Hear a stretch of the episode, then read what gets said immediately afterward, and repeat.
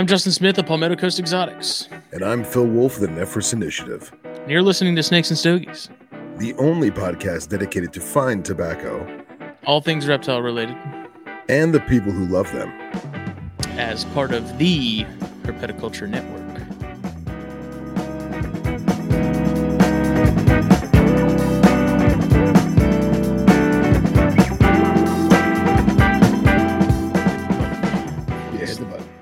Before this Oh. kicks us. StreamYard sort of gives you like a you have to hit the button after the time for a certain period or they just cancel the whole thing. So Oh, I gotcha. they, they put the pressure on. Do you guys get a lot of people who are following live, or is it more after the fact, or mix? We've got a pretty we've got a regular crowd. Yeah, on yeah. Monday a- nights and then the regular you crew. Cool. a lot of people listen after the fact, but Yeah. you know, we There's- got a, a steady steady crowd. There's about there's about 20 people, 25 people that are consistently in the live chat every Monday night. Sometimes Oh, more, sometimes less. Yeah. It's always it's always a wild group chat. cool, man. They're all here now. Yeah. The Not lights on. We're live. I see the little red box. We're going. We're doing here. it. Jeff Yeah. Frederick, Billy Jenkins, Robert, some of the usual suspects. Boys in the South, boys in the North, freaking Canadians. Well, here we are. It's Monday night. This is episode 194 of Snakes and Stogies. which is crazy, man. It's a What are lot we of doing for hours. 200? I, I was uh, I actually was prepping the Instagram story for this evening, and I was like, man, what are we gonna do for 200? So we'll we'll, we'll commiserate on something. Do something cool. I don't know. I got Yeah. I got no ideas for you guys. Sorry. We never do either. It always it always happens where we're like some sort of milestone episode comes up and we're like, yeah, we got to do something cool, and then it rolls around and we don't ever do anything. Well, I think we finished planning this uh, that this was even happening about an hour and a half ago, so that makes Yep. sense. Yeah. Yep, yep. That's how we roll, man. Oh, it's- yeah, I I was telling him, I was like, man, I was like getting everything ready and and sort of putting some orders together to ship out tomorrow for Fulvius, and then I was like, wait a second, I was like, we didn't have anybody lined up, and I was like, we did, and I'm like, wait, it's Monday, and I was like, son of a bitch. I had to message him. I was like, we're still good for tonight, yeah, yeah, of course. We're good. yeah, Sure. yeah. It's Yeah, it's that's how been we uh, yeah, first time live listener, super hyped to finally catch one. Thank you. nice, awesome. Love Welcome. to see that. Yeah, Um, yeah, so episode 194 brought to you by Fulvius Apparel, fulviusapparel.com. Check it out. Use the code THN at checkout. Get 15% off your order. That is the exclusive promo code for THN listeners and viewers like you. Uh, you know, Jason's got that that new Cyclura shirt on there. I sent him some goodies. Sent him a repping the little care blue. package. You know, I like it. You know, I figured it was a. It, it kind of hit the rhino and it's a blue iguana at the same time. yeah.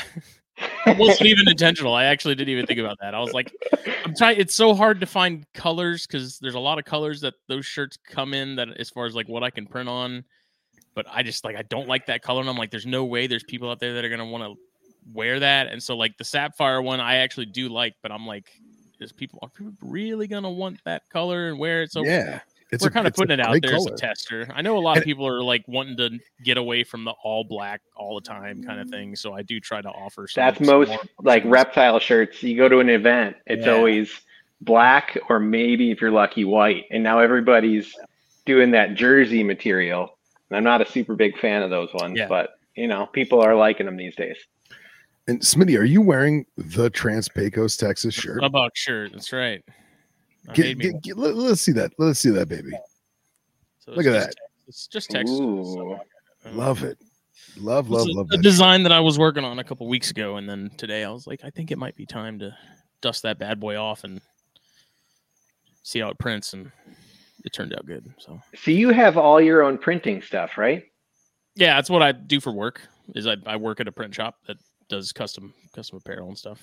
So Oh, that's pretty rad. It's pretty pretty convenient. So does that mean you're having to buy like a hundred of these shirts at a time? Nope. No, you're doing You- one one off. No, they're they're print on demand right now. Like when people place an order, like I unless some of them I have just stragglers of different sizes on hand um, for whatever. Do you reason. have all the the shirts that you have colors of? Do you have like the actual shirt itself and then you print it? most of the time? But sometimes I got to order them, and then it'll you know it delays the order by a day or two until it gets there, and then I can print it. But other than that, yeah, no. I mean, I'm in a, a perfect position to be able to do the Fulvius thing and and it be non-invasive for everybody. So That's cool. I had um I had a, a while back, what's that shop called? Printful or whatever? Yep. I had done some printing. Addie had done some designs and I had printed myself up some shirts on there and their printing was so inconsistent. Like yeah, that's kind of some of them would crumble Yeah, and the prices were crazy high because of the they're just I feel like even the wholesale they're making a ton on. So it's just yeah. Well, with the with the drop shippers and stuff like that too, it's it's tough because basically those orders when they get placed by people buying the shirts are gonna sort of get randomly shot to whatever their affiliate printers are. So you don't the consistency. That's where that issue is. Is you have different printers Yeah. printing the same thing from you know wherever, and so you're going to get inconsistencies there. Um, and then the price wise, it's like the printer has to get a cut, Printful has to get a cut, and you get a little bit. You know whatever's left, Yeah. and so then obviously the price gets jacked up that way too. So Well, and I already ran these through the wash, and the the the print on them stayed super nice, and I was super impressed by Yeah, that. yeah. And the shirt stayed nice. I was like, "Dang, these are good." So well done, sir. Thank you. Thank you. It took me a while to figure that out. Like we weren't curing them long enough for a while, and so I had a couple. Like I'd bring them home, and I'd have some that washed and they they'd fade a little bit, and then I had some that washed and they'd be fine. Finally figured out that I needed to press and cure them for twice as long as I was before, and that that graphic stays pristine pretty much because I have some now. Yeah. Like I do wash tests on all the time to make sure that that stuff stays looking like that because I'm like super paranoid about about the quality and stuff of the the print itself. Um, and that that curing process is definitely upping that has has fixed a lot of it. So My uh my Bitis Africa shirt, I wear that at least once a week since you gave it to me. And however many times I've washed it, the neck is starting to get like the bacon neck. in the bacon, It's getting the bacon, but the actual print itself is exactly the same as when I got it. see, I haven't had the bacon neck on any of mine yet either. But I don't I don't know. Maybe I'm I just- I actually really like the neck on this one too, because a lot of them they're like yeah. I can't Yeah. breathe in them, and these ones are they're good Yeah, man. overall. Good shirts. Thank you, thank you. Well, In case anybody was wondering. I've got yeah, and I've so I've got the the Subok design is going to go up on the website here soon. Um, and then I had some people suggest some designs for some other stuff that I really liked that I'm probably going to put together. So, um, be on the lookout for those. Obviously, I'll I'll post them and, and stuff like that when it happens. Um, I'm going to do those mugs. Those mugs are supposed to be delivered tomorrow. The mouse mugs. Sweet. Those are awesome. Yeah, yeah, that was a um, Chris at Copperhead Reptilia was the one who was like, "I need a mug that that says what I'm using it for. That way, no one." I'm like, you know, I don't know why I didn't think about that, but the stock graphics that came with it of like dunking the donut and stuff was awesome. I purposefully I was like, let me find the worst ones of these. For that that very situation. oh, and it had the kid using Yeah. it. Uh, Yeah, that's great. thank you, Jeff. If um if Um, someone wants to purchase the Transpecos Texas t-shirt and get a subocularis hat, are the hats available as well? I have one hat for sale right now, Oh, get it while it's hot, kids. but my embroiderer at the moment is is low on jobs. So this week I may take advantage of that and have her crank out a few of them for me. Excellent. Those I Excellent. do have to do sort of in batches just because typically she's busy and I don't like to throw hats at her in the middle of other jobs, you know, with the actual like job job work. Yeah, yeah. Um, so when it's slow like this, I'll sneak in, you know, five at a time or whatever and be like, knock these out whenever you get a chance. And now we can do them on the front though. It doesn't have to be on the side. It can be like this chondro hat where it's just on the front. We got that new machine that can that can get through that that seam Heck yeah. because that that seems tough. But That's something I would have never thought of. yeah, it's just They, it's, they need to even think about that. Yeah, and it's just the structured ones like this and what Phil's wearing. They got that panel inside. It's like a sheet of cardboard or something. And uh some of those those embroidery machines really struggle to get through that, and especially that that seam in the middle where it's twice as as thick. So trade secret stuff. Rock and roll. Yeah. So fulviusapparel.com. Check it out. Uh, blackboxcages.com. You need a rack, you need a cage. Hit them up. Tax time is here. Go spend some of that money with blackboxcages.com. Use the code THN at checkout as well with them. Get 10% off your order.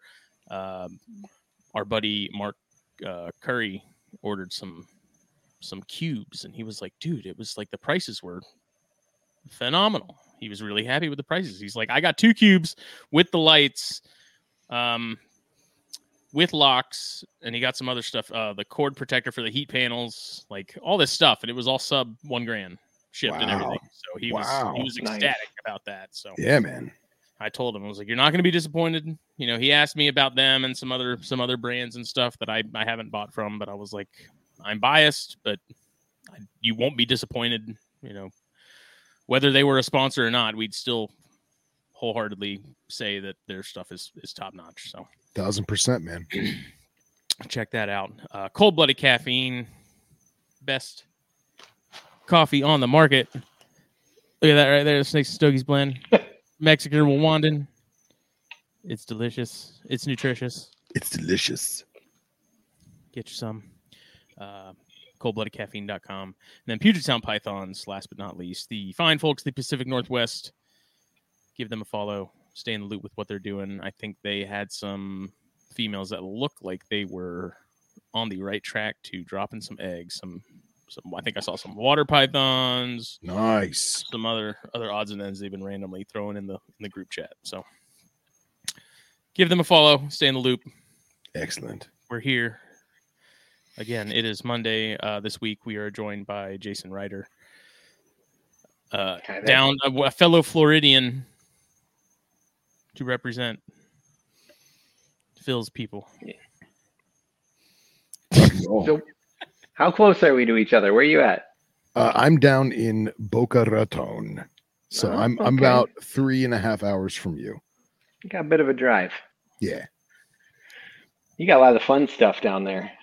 yeah, yeah. A, a, a fair bit, a fair bit. I'll tell you what, though, this is the worst year of snowbirds I think I've ever experienced. I think it's the greatest migration. It's the, it is the greatest migration ever, and like what used to take me 20 minutes to go anywhere now takes me 40. It's crazy. Oh, So- that's the worst. Yeah, Yeah, I I just I hate driving anywhere this time of year. yeah. So, do you live in Tampa proper, or are you like outside? No, I'm in Brandon, so Okay, cool. That's where I'm Billy about Hunt is. 25 minutes. Where's Billy Hunt? Yeah, Yeah. Billy Hunt. Yeah. Yeah, it's nice Uwa- down here. Uwabami reptiles. Yeah. If you've scoured that across your your local people, I don't that. Oh, I got to get out more. Oh, yeah, same. That's good, man. Brandon's a nice area. I like that. It is. It is pretty nice. It's about uh, 25 minutes from the zoo if you take the expressway. The nice part is that expressway is right here. Yeah. If Oh, you yeah. don't take that, man, oh my gosh, I I hate I four. That's like the Oh, it's the, the death trap of a of America right there. Yeah. It doesn't matter what part of I four you're on. It's just miserable. Somebody crashes every time you're going anywhere. It's Yeah. it's just you can't count on there being no traffic unless you're out on the road at 5 a.m. or Right. coming right. back at night after nine. That's the only time it's not jammed up. Well, it's crazy. Like I, I, we just said how our, our good friend Billy lives in Brandon, and it, my GPS always says like three hours twenty five minutes or three hours and twenty minutes. Sometimes three hours and forty, depending on traffic. It every time something happens. If I take Highway sixty, a helicopter landed. If I take I four, there's a jackknife tanker trailer. Like it, it never fails, you know. But like it is a good area. I like that. You got to get that private jet and fly it everywhere. Yeah, not quite, not quite yet. Seaplane Yeah, well, see, dude, that would be awesome, man. landed in the swamps. There you go. Landed Surely in the some of- bay, Some of the ponds in these residential neighborhoods are big enough to land one of those bad boys. dude. The lake in my backyard is big enough. I'm not even sure. How far do you need to land one? Well, need like I don't know. what 50, 75 yards. No, you probably need more than that. fast you're going. You need, I think you need more than that. I bet you need some quite some distance to get up enough speed to actually take off. Yeah, because think about it, you got all that Oh drag yeah, on the I'd be more worried about that than landing probably. yeah, yeah, yeah, it's probably easier to land or crash or whatever you do. falling with style. You'll stop. Yeah, right. oh man, Well, this episode we figured we'd we'd talk about some cyclura and some crocodilians since that seems to be the uh, the focus of, of Jason and his projects. Um, Yeah. But sort of get into some some background information for for context. I mean, how did how did you get to where you are currently? And you your day Um, job is like officially zoo related. Is that Correct. So um, I am currently um, my status is a senior animal care professional with reptiles and amphibians at Zoo Tampa. So I'm taking care of um, all the venomous snakes, the amphibians, um, crocodilians, and now we got those really awesome baby komodos over there. So that's pretty awesome.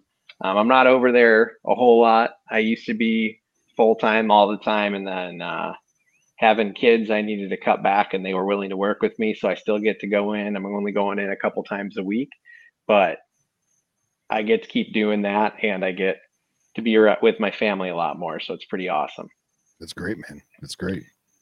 So you uh, background wise, I went to Augustana College in the Quad Cities, got a degree in biology, biochemistry. Then after school, started working at a mom and pop pet shop. It was 2008, so I think you guys know that was the recession at that point. So it was kind of hard. Moved back home. Was with my my uh, family for a while. I've, I have an identical twin brother, and uh, I started working at that shop. He eventually started working there with me, and then um, I met my now wife, and uh, we ended up moving to St. Louis together.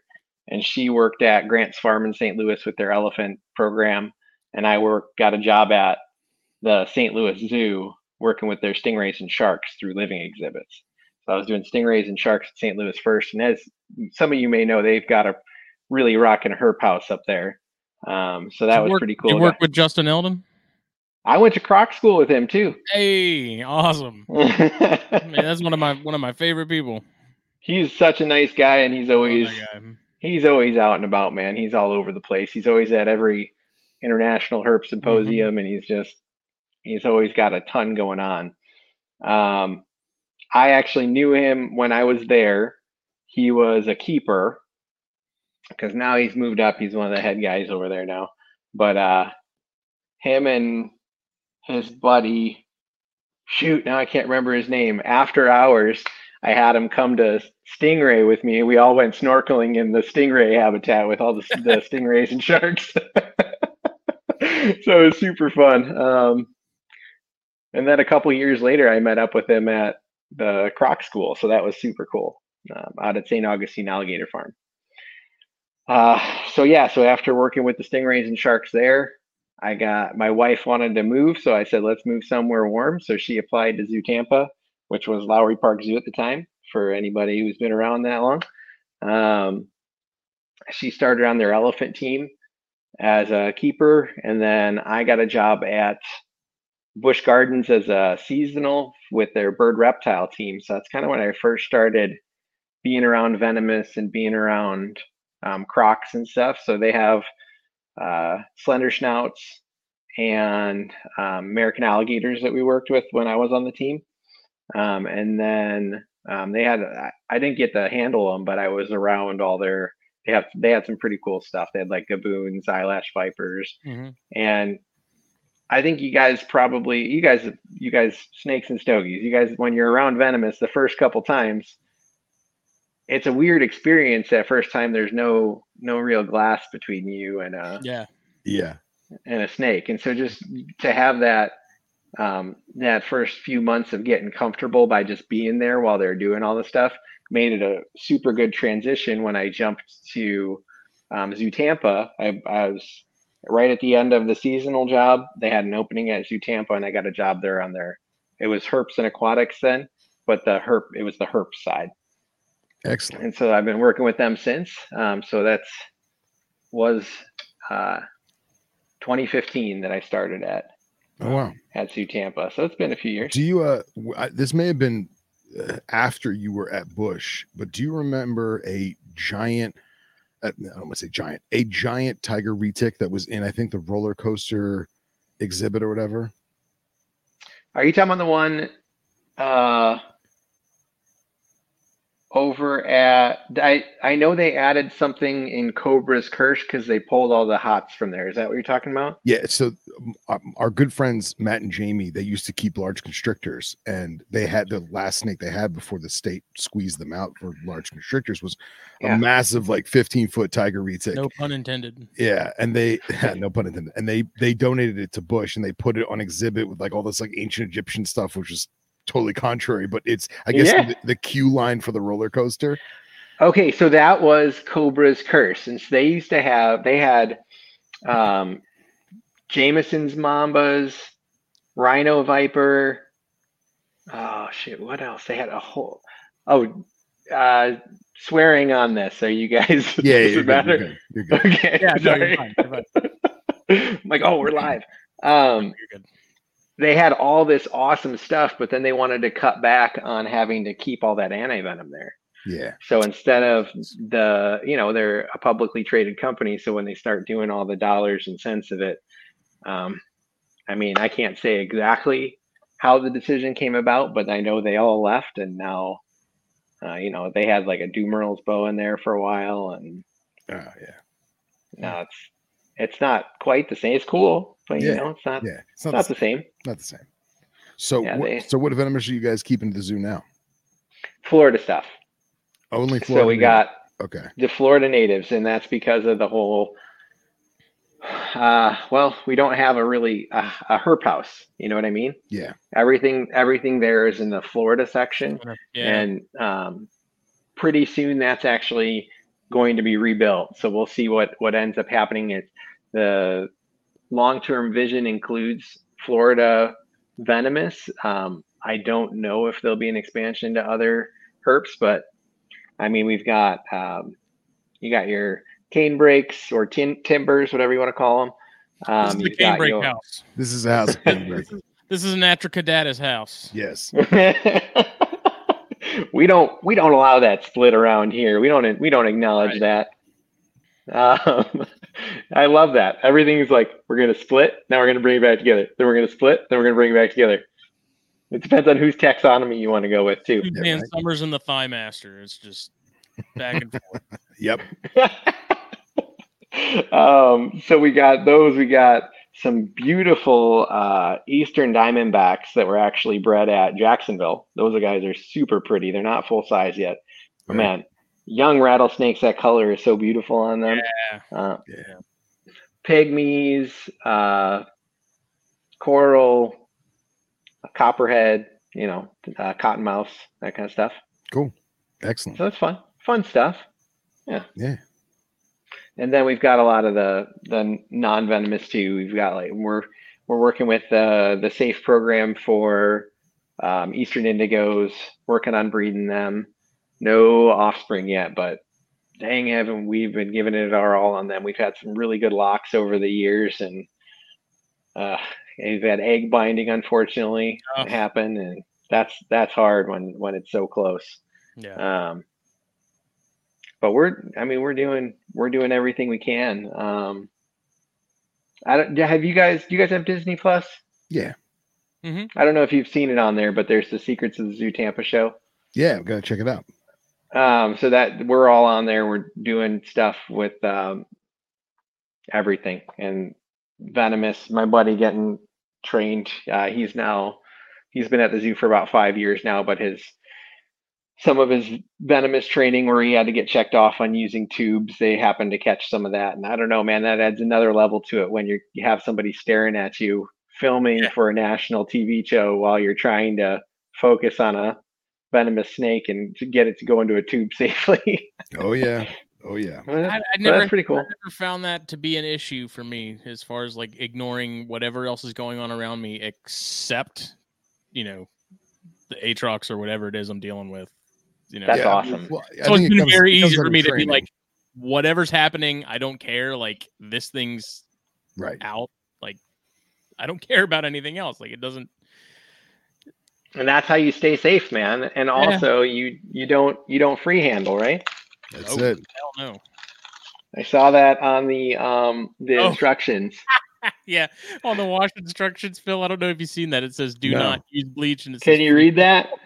What does it say? Do not free handle. Do Nice. not do not use bleach and free handle in the do not section. I That- caught that and I started great. laughing. I was like, because I I had started my washer. I was washing them and it said, and I went, oh shoot, it said turn them inside out. So I quick turned it off and then I started it back up and I came back and read the rest and I was like, oh, do not free handle. That's really good advice. That's awesome. I had no idea you put that in there. That's great. Uh, I'm in the process of getting some actual. I'm going to do like actual business card size things inserts instead of the staples. Well, that's a fun, it's a fun little Easter egg you slipped in there. Yeah, I thought absolutely. people would appreciate it. I thought it was Hell fun. yeah, that's I know, 'cause great. I hate I hate free handlers. I hate that shit. yeah, man. Dirty, dirty free It handlers. drives me crazy. I'm probably the only one who's ever going to read that, though. I don't think anybody else reads directions. This is true. This is true. the uh, is there anywhere in Florida in particular, but I guess anywhere else that's doing anything with those uh, long-tailed king snakes? Not that I know of. No, man, and that's like talking to KJ and Preston, man. Like that's their that's their passion. That's their that's Dude, their every time I see goal. pictures of those things, I'm just, I know, how and freaking cool would it be to see those in the wild? I know them and Mole Kings, man. And I feel like they're gonna they're gonna go extinct, and no one's gonna know. Probably. You know, so I'm They'll hoping get we paved over one day. Hopefully, we see some, some moles when we go up to Francis Marion uh, in like April. nice, nice. Be nice. Don't you guys like wonder that, like, how many species we didn't know were even there, like, are gone already? You know what I mean? Like, Well, I, see, I think about that, but I also think about how many animals are doing fantastic on private land that Mhm. no one knows about because especially down like south of the lake, you, like Collier County and and even even parts of Dade and Broward and Monroe, there is so much private land. And I'm not talking Indian reservations, I'm not talking about state parks, actual private land. Like I think the Collier family, the the the, the family that the county's named after, has like 243 million acres that's just for cattle. And like there's not cows everywhere, but they have it there when or if they want to use it. And there's diamondbacks, there's indigos, there's all kinds of stuff there, but no one gets to check on it because Yeah. it's private. But at the same time, no one's hurting them because it's private. because it's private. Yeah. So th- that I think about that stuff more. You know, I, like mole Sure. kings in Dade County are basically extirpated, but there's so much agriculture land that is in in in temporary use or seasonal use. There's got to be mole kings down there. Just no one's allowed to go look for them. Yeah, I- man, you just need that that magic wand that lets you know where they are. Yeah, well, you got you just got to be friends with farmers. You know, let them know that you're not going to trash their property and uh, There was a gonna- there was a surprising amount of people in the South Carolina Snake ID group um, that were posting mole kings that were more like upstate, sort of in the Oh, wow. Columbia area. Like last Okay. year, like a freakish number, and I mean we're talking like less than ten, but still way more than That's I've ever seen people posting about them. And I think we're supposed to get them here on the coast. Honestly, I don't think I don't think they're here. I've never seen a Yeah. DOR. I've Yeah. never had anyone send me a picture saying what is this like. I just I'm fairly convinced I just we don't have moles this far this far down down the line.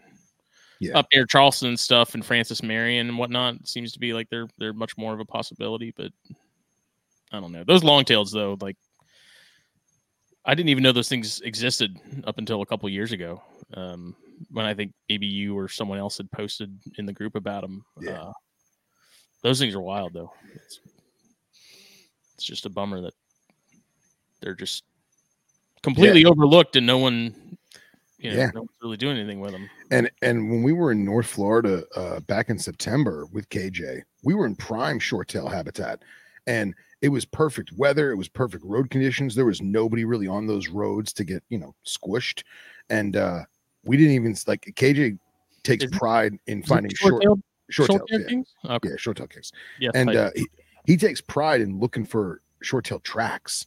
And he's like, dude, the, the the humidity's perfect, the moisture in the sand on the road is perfect. Like we should be seeing tracks, and we didn't see nothing. So, but there's always next time. They're out there. That's right.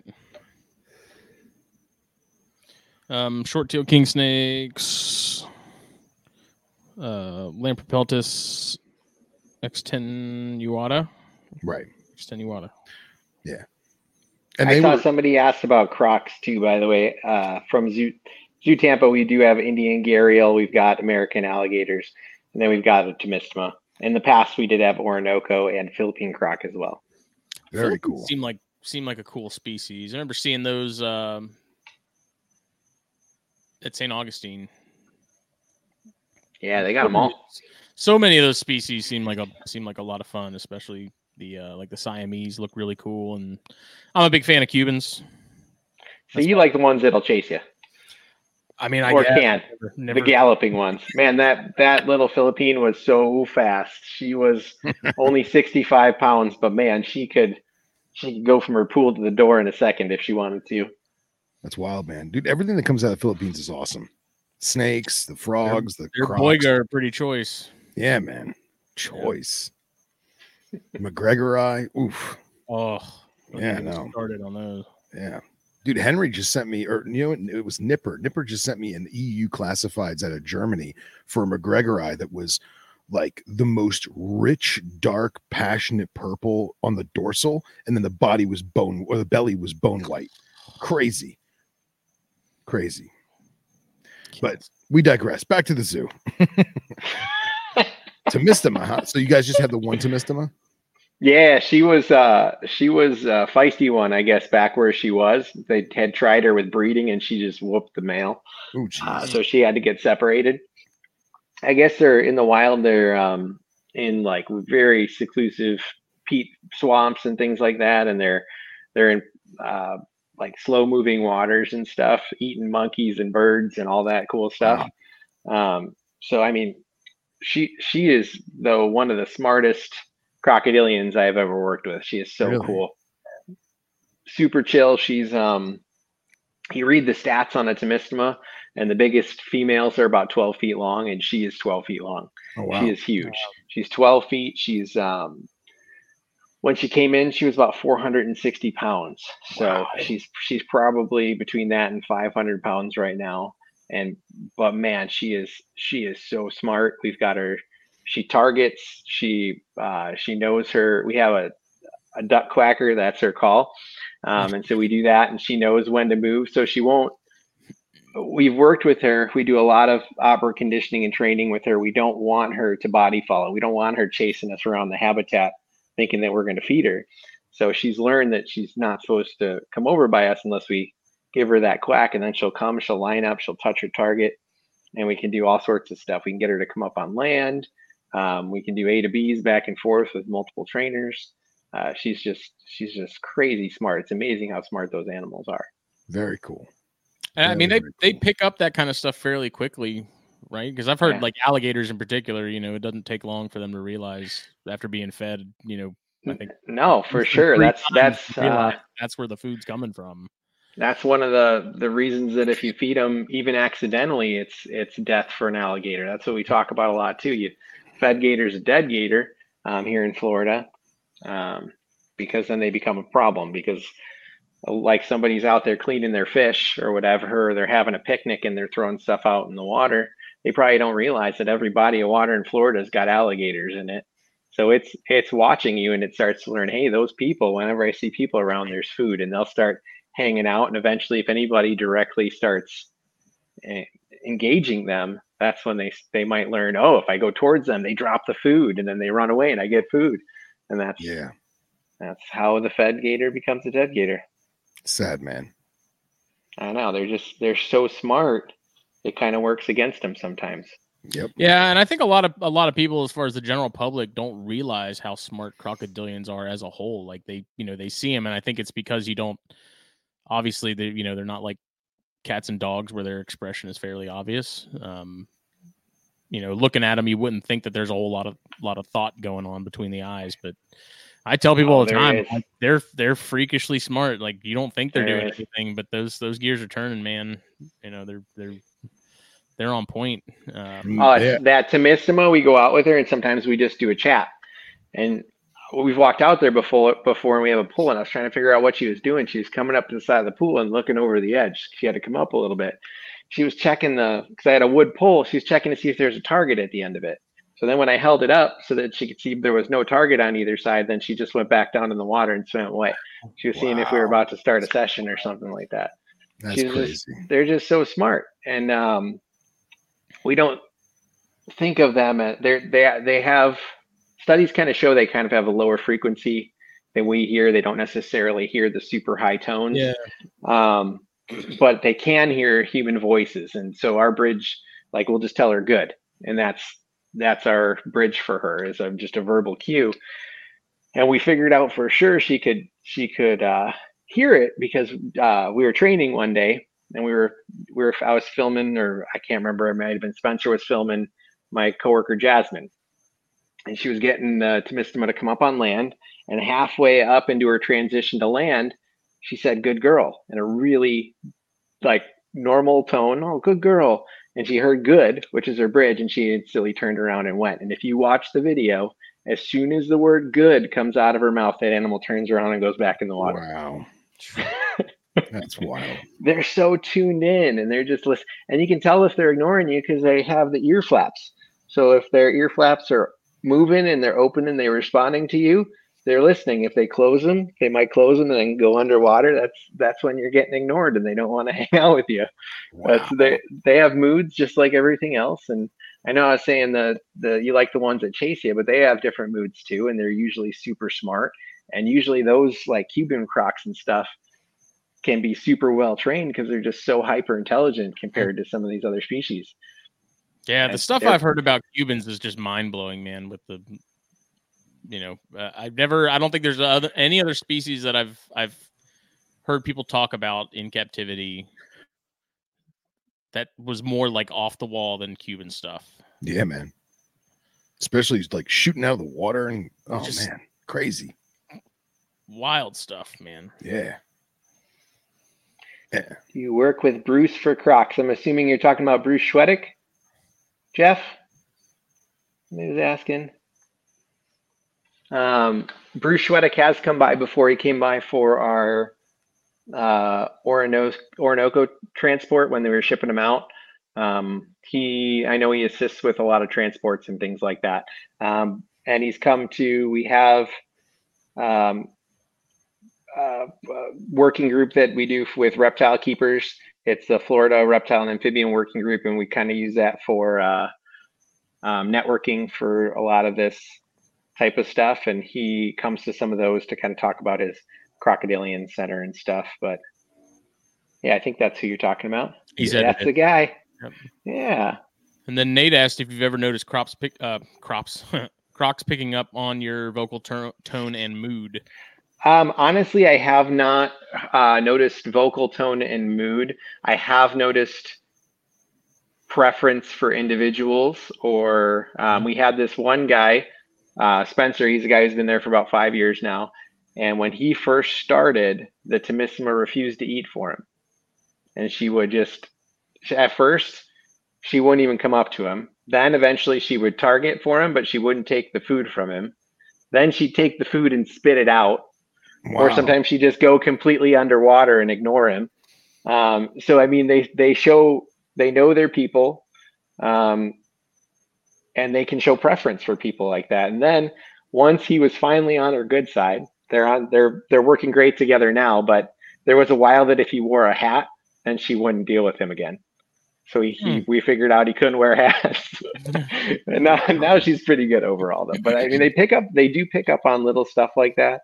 Um, and I think there's a lot going on that we don't always know. Like there could be seasonal changes or environmental changes, or if they're hearing at lower frequencies, there could be communications going on between different animals that we just don't hear. Yeah. I mean, you, you think about alligators in their water dance and the big bellows and things like that. I mean, like with elephants, they do bone conduction three miles away and they can talk to each other. Crazy. Like what? How how far are these animals able to do bone conduction, especially especially with that uh, vibration traveling potentially through water as well as air? So it's yeah. just you you got to wonder all this stuff, and and they they're so sensitive to that stuff. I know our alligators will occasionally pick up or tune into like uh, a plane flying over and start bellowing because they'll start feeling Really? that vibration. Wow. Yeah, and, Yeah. and so I mean they're they're cued into different stuff than we are. They we just don't always know what's going on. That's wild, man. Awesome. Something cra- uh, something crazy too is our uh, Tomistoma is by our our ambassador area, so they have a bunch of macaws and uh, birds and stuff that that mimic. And so we were doing we were doing her she- her quacks, and all of a sudden we started hearing behind us quack quack quack. All these macaws. like, well, that's going to screw everything up. So, but she's she's smart enough that when she'd hear it, she'd look to see where the target was to make sure that person was actually calling her. So, Wow. but smart animals, man.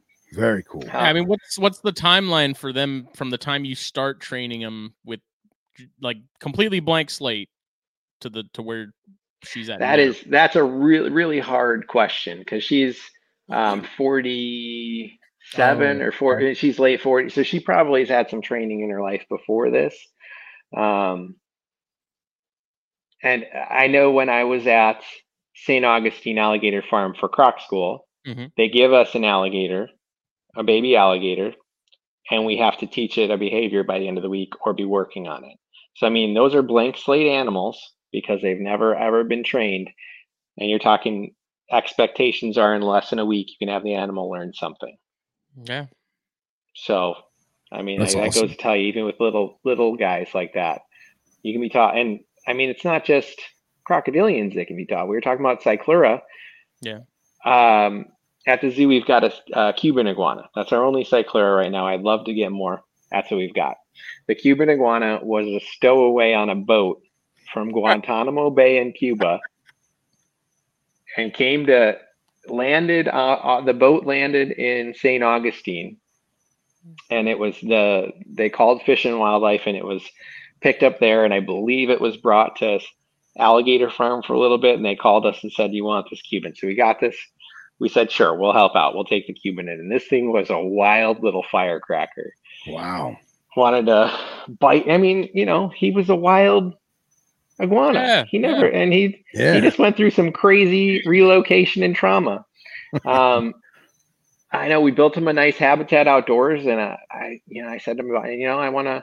Do you mind if I work on on training with this guy? I want to do it, and he said, I don't care. Go ahead, do whatever you want. And so I started working on targeting with it, and I I have the video somewhere. The first time I got that thing to target, and, or him to target, and it, it's just it's an amazing thing. And now this animal uh, we can call it back and forth and it, it, it's learned that if we touch down like this it comes up and it touches its little tongue on your hand. And that's its little targets and it comes around. It's they're just so cool. I mean there's so much stuff that you can train. That's um, awesome. i know pe- i know people are a lot of times uh, trying to do some training with snakes. Yeah. um, i i haven't i've had a hard time. Some of it seems like scent baiting mm-hmm. versus traditional training but then you start start seeing it more and more hmm where these snakes are learning so it, they are learning something so I, i'm kind of wondering how far snakes can go in the future you know what i mean Sure. I think there's there's definitely some some species there that are much more cut out for it than others. and, uh, i think some of those apex venomous Yeah. ones like your your kings and your mambas and things like that that are highly responsive highly reactive um no not necessarily well i guess they're reactive but i just mean they're they're highly in tune Right. um they're very I know they were talking about uh, one of the zoos where just they they got a light bulb and it was a slightly different color, and the the cobra just sat and stared at it all day. I mean, they're they're so in tune to their environment. It's things like that can also provide enrichment and stimulating environments for them. I'm kind of wondering how many more reptiles we're going to see that that we're going to learn can actually see way more into the UV spectrum Mhm. you know and uh, and that when we keep them without that we're not just depriving them because i mean uv is is great for pretty much everything now is what they're figuring out Mhm. um i i think i don't know how where you, are you guys starting to keep uv on most of your species for snakes and I stuff have, or I have UV on some of my stuff, but not all of Yeah. it. Exactly. Some of some of it, but not all of it. It's it's harder with some of the fossorial stuff to start seeing it, but then they're starting to see a lot more cryptic basking where you have it and they'll put the little Yeah. leg out, or and I- it just makes me start wondering, like visually, are they needing this for some of this stuff for breeding cues, for Mhm. environmental cues? I'm heck, I wonder if the the UV spectrum changes throughout the year. You know what I mean? Oh yeah. Yeah. yeah throughout the day with cloud cover Yeah. and whatnot. Yeah. I mean, that's something Matt Most told me with the the jansenii and and and stuff. He's he is convinced that that UV, uh, you know, even even full spectrum. I believe uh, when we were talking about it, he thinks that that that helps a lot on the breeding front, just in terms of either getting them going or getting the females developing what they need to develop to, you know, to have healthy clutches and stuff. So Yeah. But That's I awesome. found that mine will, you know, when I turn on those UV lights, like in the morning, you know, they'll definitely come out and hang out for a little while, and then they'll go back to their their cork rounds and stuff. But um, they definitely use it, and I mean, without a doubt, there's, you know, Yeah. I see them out soaking it up. So I am I am so thrilled with the advancements in uh, collective herpetology in general. Just everybody um, on the and a lot of the cutting edge stuff is not just being led on the zoological side; it's coming from the private sector. And if there wasn't that private sector market, then this stuff wouldn't be available right, Yeah. you know what I mean? I mean, like all these now, now, uh, most places, most people are buying their own UV probes. You know what I mean? Everybody's got the 6.5 Rs or whatever, and you can check your spectrums. You can check all that. You can make sure your bulbs are staying good for a long time. You can, I mean, it's just, it's just awesome. The advancements. Most people want to start doing bioactive, and I don't know if you remember in the past how it used to just kind of be like, what kind of rug do you want to put down for your Yeah. snake? Yeah. Exactly. Exactly. and and now it's just like, oh, you guys were talking about black black box cages. Like the sizes have gone up. Nobody's people. Nobody's like, hey, I want to do the minimum anymore. Yeah. And I think that's just so rad. I think it's so awesome how how far everything's going. Um, Yeah, uh, So- Z- Zoo Med gave out these little cards that like it- it's a credit card, and it has a it's like a purple logo, and it's got a sun like a cartoon sun on it. And when you hold it in your hand, you look at it, it's just like this light purple card. And then if you put it under your UV bulb, whatever spectrum it may be, A, B, whatever, regardless of the power, it changes color like, It's a, like a moon moon ring. ring. Yeah. And that's just that's just a simple way to see if your bulb is still good. You know what I mean? You know what it reminds me of? Did you ever like when you were a kid get one of those T-shirts that would change color in the sun? Yeah, Yeah, exactly. Exactly. I wonder if it's like the Oh, same yeah. kind of stuff. It's been around forever. We just didn't Yeah. realize it. right. New But, purpose for it. but it, that's the thing is that it, yes, the technology is irrelevant, but it's getting you in the mindset of of knowing that this stuff does expire and different spectrums Yeah, and for sure. trying different bulbs and you know just going back to uh, cryptic basking so i i've got the only uv the only uvb i have on snakes right now is my rencalls and th- i have it very i have it vary throughout the year depending on the time of year. And even the dead of winter when there's no heat lamp on they're still basking in the uvb specifically say 60 seconds after it turns on. Like it comes on they know it's coming they'll come out and they just eh, there's no cryptic they're just out in it. And it, it could be That's cool. 65 degrees in there they're just chilling. Yeah. so wild Yeah, man I keep mine kind of inconsistent. So some days I'll I'll turn it on for like the percentum uh, female in particular, um, and then some days like if it's cloudy out that day or it's raining, like I don't turn it on because surely that low pressure system they'll they'll understand like yeah it's Yeah. it's probably not the day for it. So I kind of change it. Up. You know, I I I leave it on, I turn it off. Sometimes I'll go a couple days without it, and then I'll leave it on for you know a half a day, and I just I don't like just leave it on and then cut it off every day. It's you know it's I I change it up and, and vary it up a little bit, and even then like that's when I see a difference in terms of like come in in the morning, turn everything on, turn around and notice that female is is perched up immediately under that UV light, and then you know after 30 minutes, whatever, she disappears and goes hide If you- at. So If you're doing that every morning at say 7 a.m., have you ever gone in there like 6:50 and seen seen if she's like ready for it? I haven't, but I have the the Wyze camera that I could I need to set up and Yeah, I'd, I'd be interested to see how many weeks or how many months it took her to realize, okay, 7 a.m. it's going to come on. Let it's 6:58. Let me get up in there and get mm-hmm. ready for it. But I've also noticed with the jansenii, like if I leave it on, you know, if I leave it on all day and then turn everything off that night and then come in and turn everything off again or turn everything on again the following morning and leave it on, like I don't see the jansenii as much. Ah, So it's like they they shelter themselves from it if it's if it's Too much.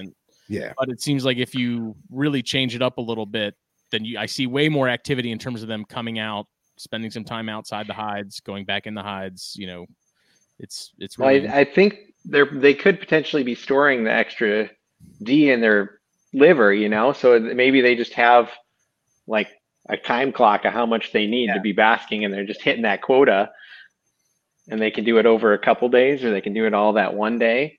yeah. yeah. interesting. or- I mean, it, it also could be very similar to us, where if we are at the beach and we decide to lay out in the sun, you get to a certain temperature, or your skin gets to a certain feeling, and you're like, you know what? I'm probably going to burn if I stay out any longer. Maybe I should put my shirt on. Maybe I should reapply sunblock, whatever. I'm sure they have something very similar in their own way. Yeah, some to sort of know- mechanism for that. Yeah, I, I got enough of X, Y, and Z. Time to go back in the bush. But but that is something that I I do hope people understand. I mean, sure it's it's getting better now that people are are doing it more and more. Yeah. But, but not just turning on the UV and leaving it on all Yeah. day. Well, and um, I do definitely. I'm semi paranoid about having them exposed to that constantly. So Yeah. I'd like to leave it off for a day or two and then kick it on for half a day, kick it on for a day, turn it off again. You know, I just Yeah. well, providing options is pretty cool now too. Where Yeah. um, I think you're seeing that a lot more because people are offering these bigger cages. You get UV and thermal gradients as well. I know with our Komodo because we were able to offer these juvenile Komodo a whole room, um, which is you know pretty big for these guys. They come out about the size of a small tree monitor. Yeah. Or an adult tree monitor, I should say. uh, um, but they, uh, um, we have this huge log for them, and we have UV basking, and the way it worked out was the hottest point was just next to the be- the highest point, so they weren't directly the same. The hottest point is not the strongest point for UV, okay, and they'll actually kind of rotate through where they want to be. So they'll go sometimes if they want to be hot, they go over to the hot spot, and then they'll go back and they'll get they come up to the the strongest spot of UV as well. We've noticed, so they can kind of wow, they can definitely tell. It's pretty cool. yeah. Something I uh, I've learned about anyone who deals with uh, ultra or infrared light in terms of an IR illuminator or infrared lasers. There is, depending on the power of the device, you have what's referred to as splashback. And essentially, if I take an infrared, if I have night vision on my head and I have an infrared laser and I shine it at a carpet, it's going to make a, a dot on the carpet that only the night vision can see. We can't see it, it's beyond our spectrum. But if I hit a tile floor, or dare I say a piece of glass or a mirror or even water, you'll see that that infrared beam shatter into pieces and splash back across whatever room you're in or whatever area you're in. And I oftentimes wonder, depending on the type of UV bulbs we're using and what substrate medium or the size of the cage, whether it be glass or PVC or wood or rock, how much of that ultraviolet ray is splashing and moving and are they even are they still being exposed to that radiation even though they're undercover or in a hide box or what have you Yeah. so very So very interesting Yeah, time. you can kind of you can kind of think about it too with the uh, or if you get the IR meter, you can kind of move it around and you can see Yeah. some of that sometimes where you're getting that even covered. They could Yeah. in the shade, or if you go outside and you have one, you can walk around and you realize even in the shade you're getting UV. Yeah Yeah, Wow. that's I think that's become a pretty big staple for a lot of field herpers now is is things like, you know, temp guns and then UV readers and things like that. Uh, That's awesome. you know, I know like when we went out to Texas, Burke had it all, man. He had, Oh, yeah. he had the UV meter, he had uh, you know humidity hygrometer type deals, uh, Cool. temp guns, Yeah. all that stuff. He was getting as Yeah. much data as he could. And I'll tell So you, can he? It, I Oh, was go. no. So say what you're gonna say. Sorry. No, no, you first. Well, I was probably maybe 25 or 30 before it clicked in my head. You can't take ambient temp with a temp gun. You have to have an ambient temp reader because the temp gun is getting the temperature of whatever you're pointing it at. It's So- a surface temp. Yeah, it's a surface temp. So even stuff like that, you know what I mean? Even if you're standing around in the desert with a mercury thermometer waving it in the air, I'm sure it's better than if you just had a temp gun. yeah, that makes sense. It's the things that you don't always think about. Right? Yeah. Mm-hmm. That's pretty cool. Scott said reflected UVI is still effective.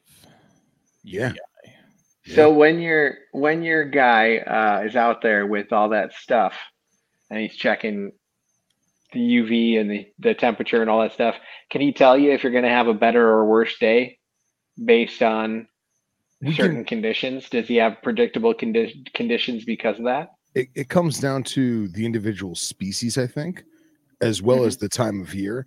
Because, you know, you could be in the desert and it's January and it's 40 degrees out, right? But you may still have a UV index of eight because the radiation's still coming, but the temperature is still cold. So Right. I, I really think it depends on what you're what you're looking for in terms of species and you know humidity plays a, a bigger factor than temperature per se or wind conditions like i mean the guys were where were they in, in southern california and it was bu- it was booking crazy wind and it was like a perfect night but the wind they thought it was going to ruin it meanwhile all the rattlesnakes were moving because the wind gave them some kind of audible cover or maybe Mhm. it changed Cool. the scent patterns pheromones in the air who knows but they were expecting it to be a dead night Yeah. because they're literally all wearing windbreakers like what the hell are we doing out here and all the rattlesnakes were moving so Mhm. That's cool. That's cool.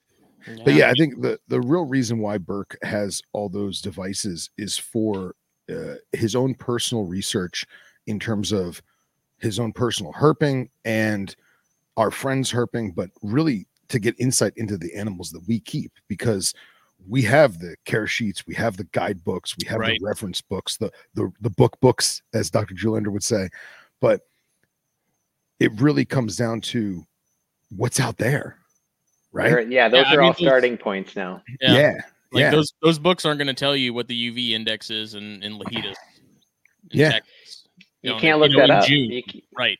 that's that's the hard part is I know I've tried to look before. I'm like, does anybody have what the the UV index is in Kom- Komodo or what Mhm. uh, Fer- what the Ferguson zones are in the treetops where the juveniles are basking? Exactly. You know what I mean? so it's like, Yeah.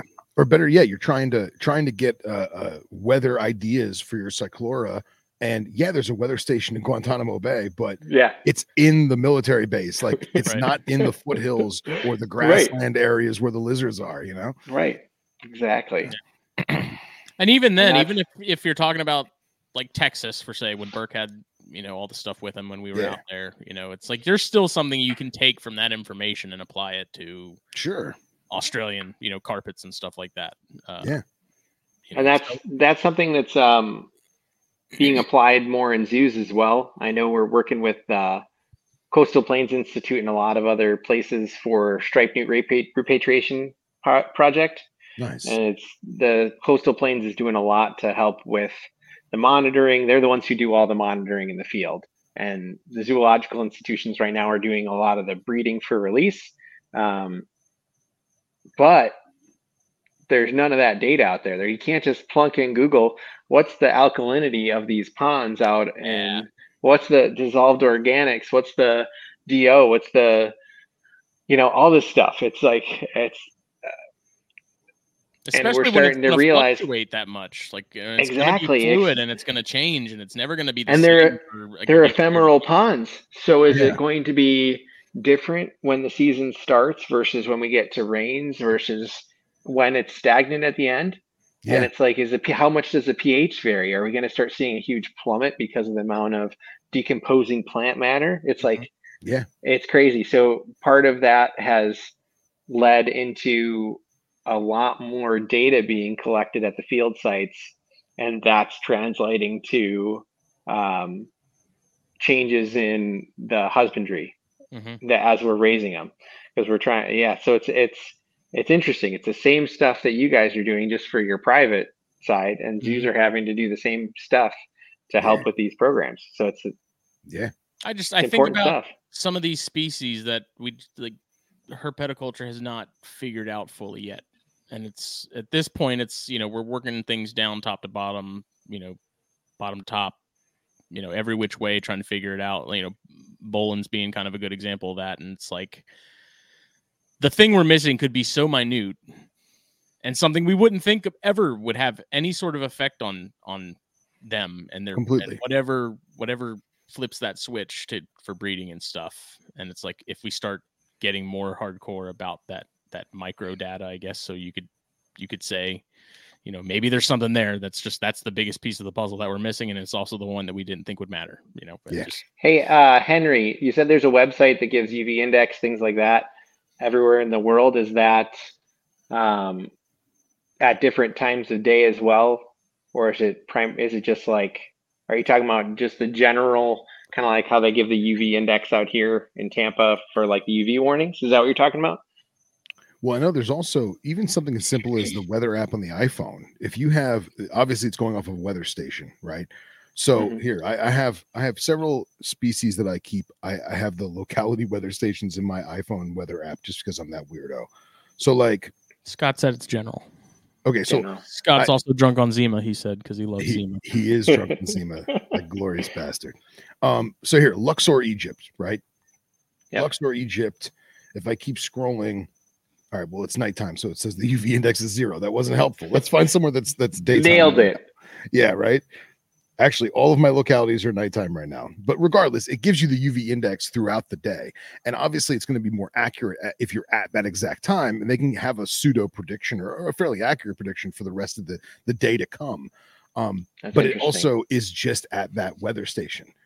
Whether it's it also be- just exposed to full sun nothing with right any True. sort of cloud cover or true. you know true. most of the time how often is everything exposed Yeah. Mhm. right Mhm. Exactly. Exactly. And uh, Scott, although he is drunk on Zima writing books as we speak, um, he says that so hi- him and his wife made what we jovially call the Elapid Bible.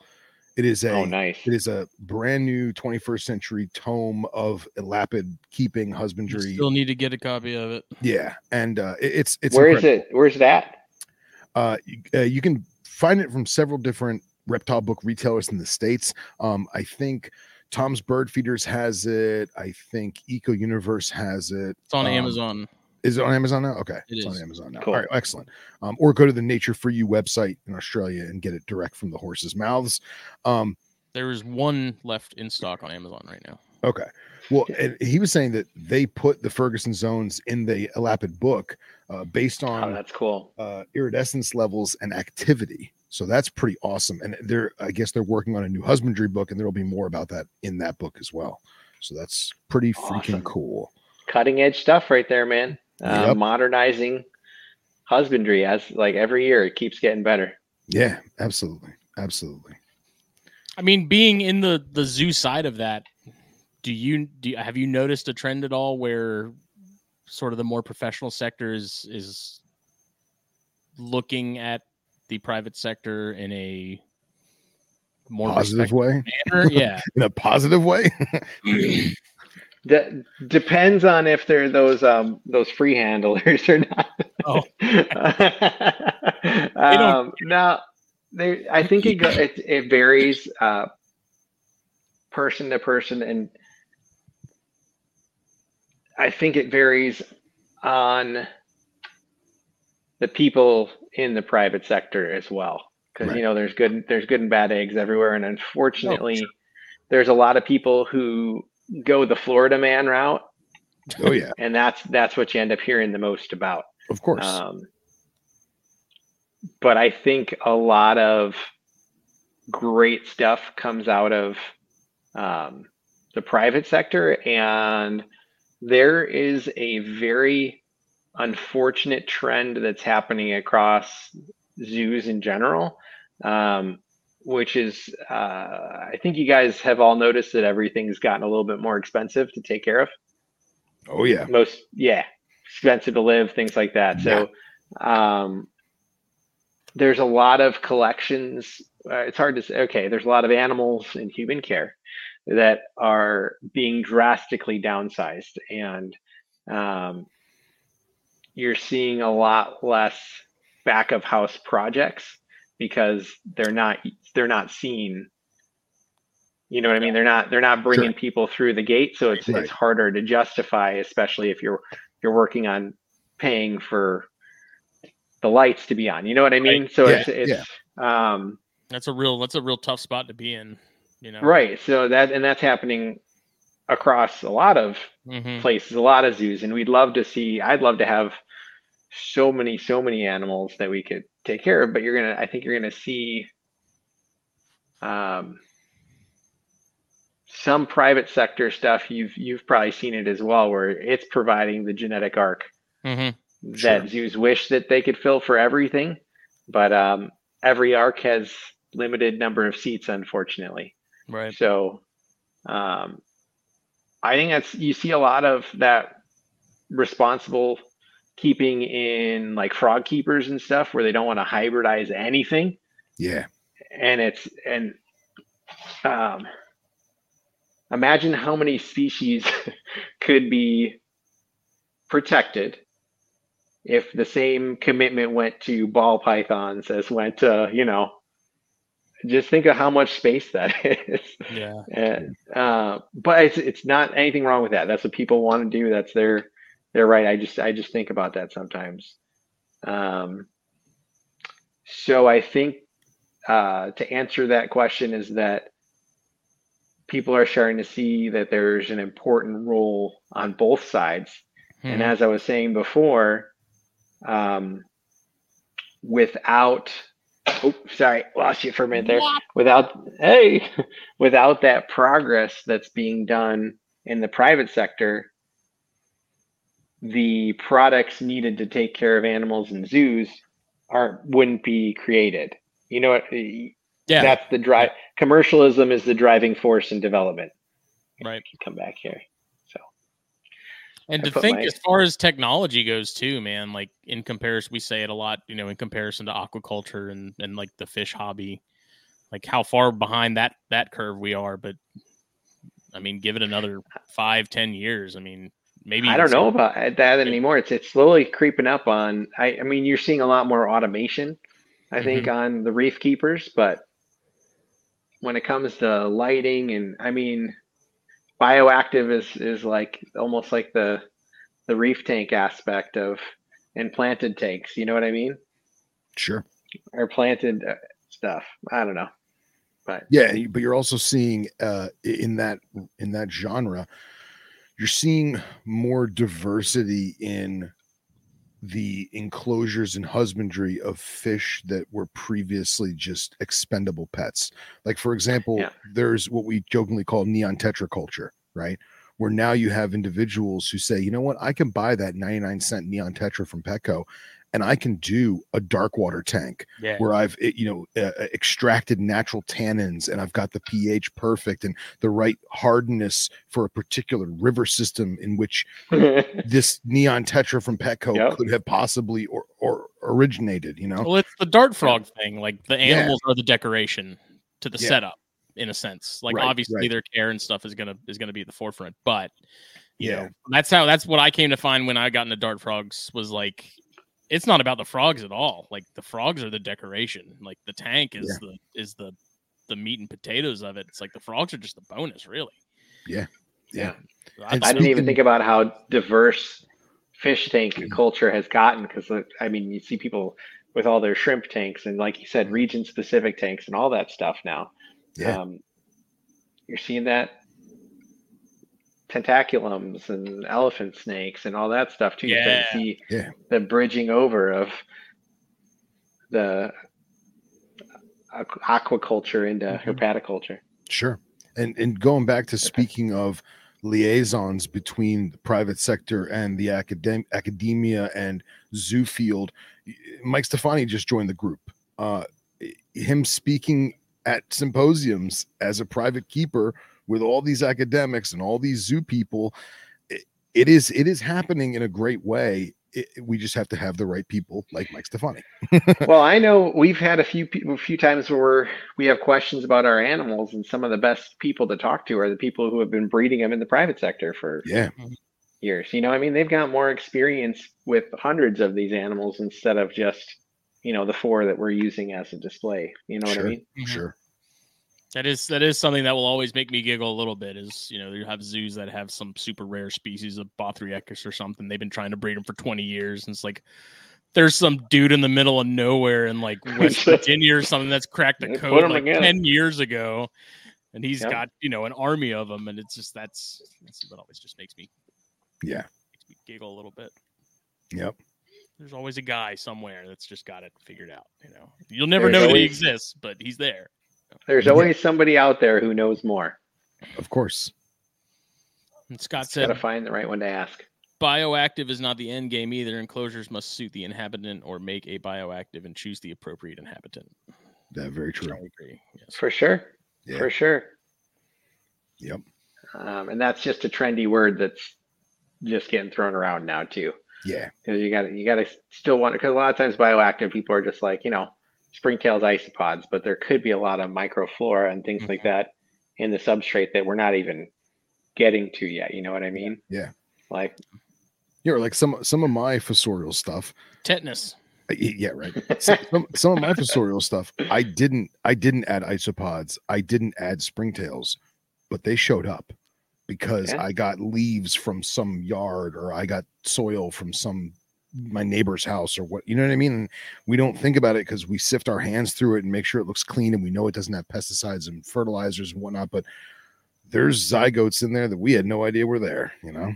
yeah, that the the little fungus that required around all the roots out there in your soil. It's like Yeah. you never know.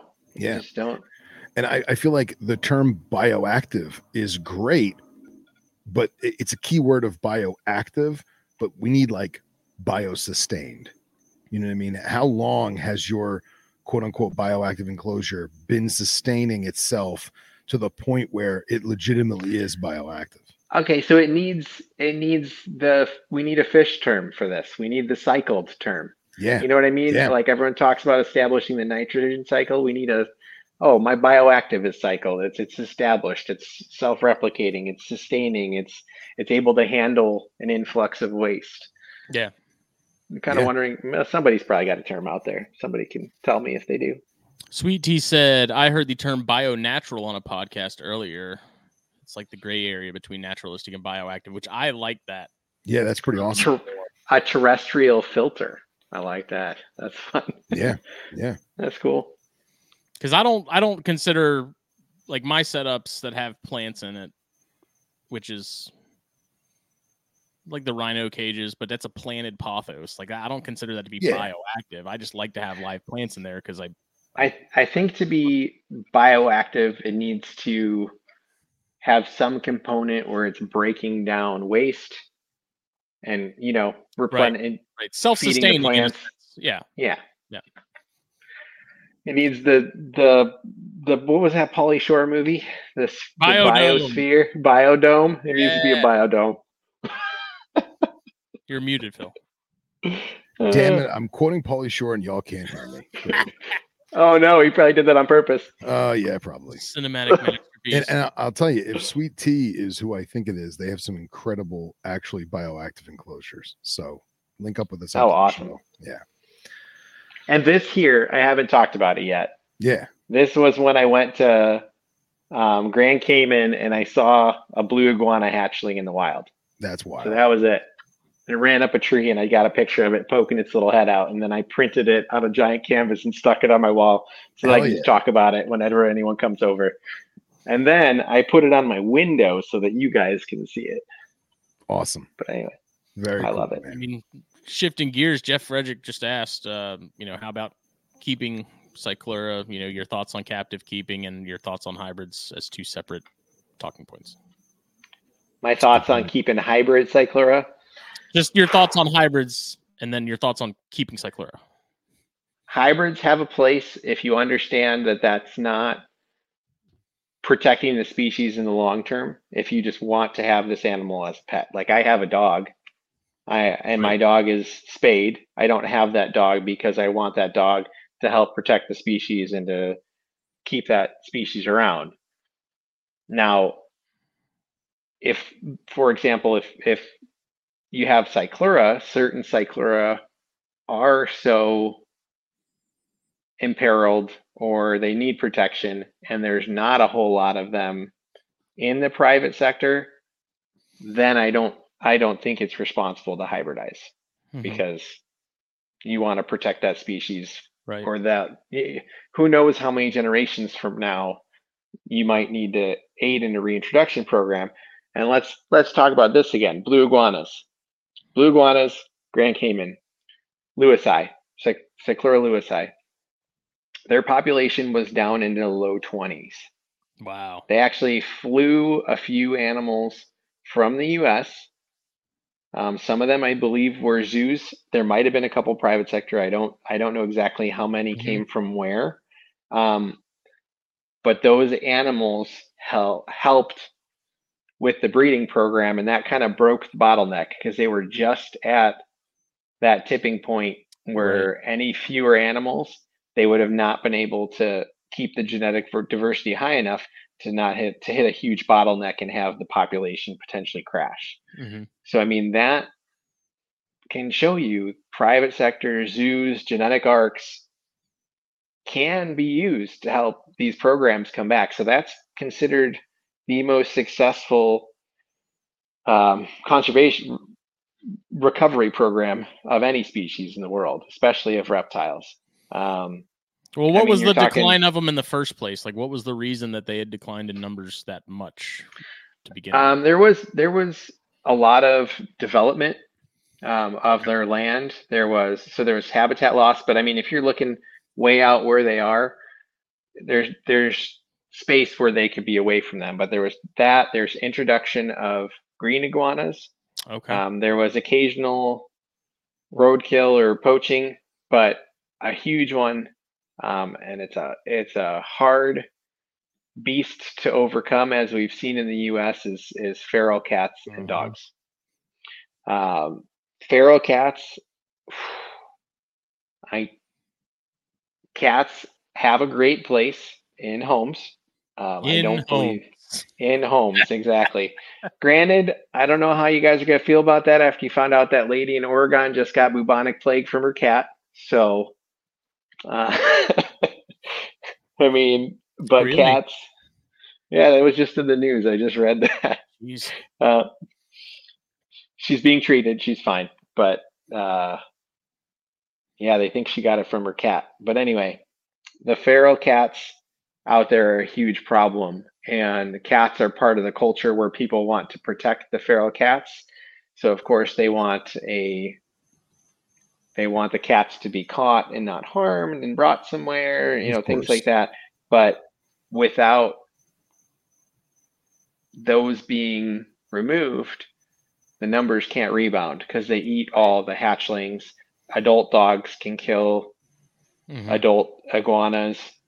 There's occasional roadkill, especially because they started a they started a program with green iguanas where they were paying people per green iguana they brought in.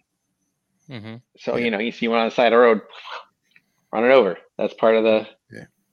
the collection. So it's unfortunate. So there's roadkill. There's all that stuff. Um, some of the protected lands that are needed got developed, um, but right now, um, like there was that one clutch that that uh, Jasmine and I pulled up. You were talking about that. We were holding. Yeah. Or it was. It, we were talking about that earlier. 20 low 20 eggs and that's how many iguanas were in the wild back in the early 2000s and that's one Nuts. clutch now and they're yeah. having a near 100% they had a 98% hatch rate so i mean that clutch would would have been the whole population that used to be Mhm. around. And so So now um, now that biopark next next to them, they've they've I believe they've managed to control some of the the feral animal population there. Um, and you're starting to see hatchlings. And that's exciting, especially great. this one. He had lasted Yeah. for a while. So they need to survive just not just being hatching, but survive um, to be big enough to not be cat food. Mhm. Sure, sure. And uh, to get to see one, that was wow. That was Well, I, I do think going back to what you were saying, we we've said it on here before. We'll say it again. The the the Steve Rinella cute and cuddly theory. If it's not cute and cuddly, nobody wants to save it, right? Or non non animal enthusiasts, they don't care about saving it, right? But I feel like the iguanas, because they are so charismatic, because they are blue, you know, because they're big and impressive and dare I say cute, that is helping them a lot in that regard.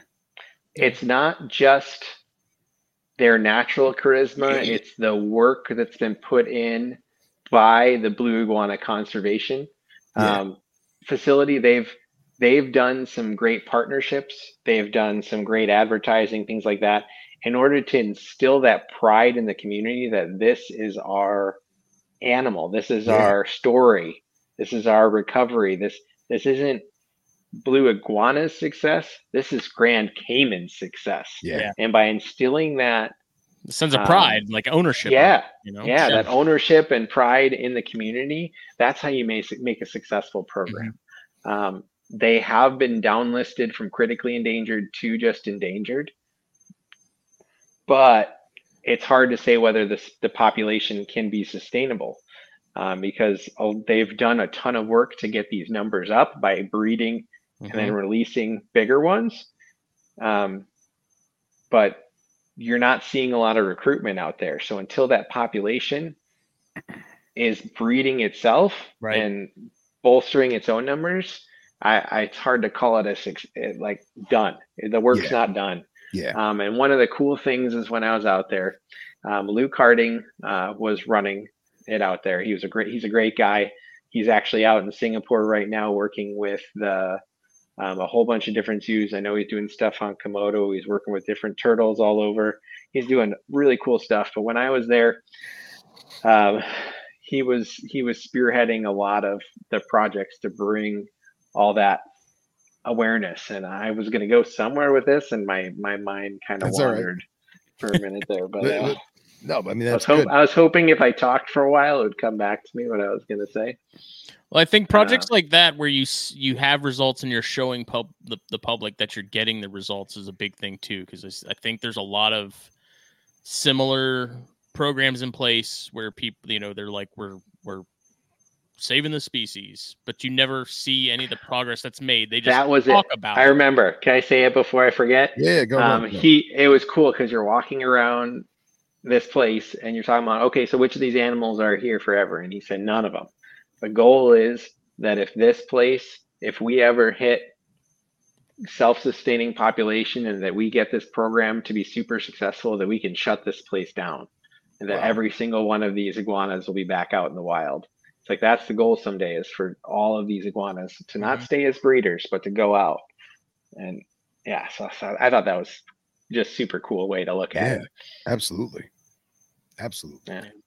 And I mean, like the cat thing definitely sucks. I mean, I won't I won't beat that dead horse, but uh, you know, just like with the the Burms and any other invasive, you know, it's it's unfortunate. I'm I'm not against culling by any means. You know, species that aren't supposed to be there were never meant to be there.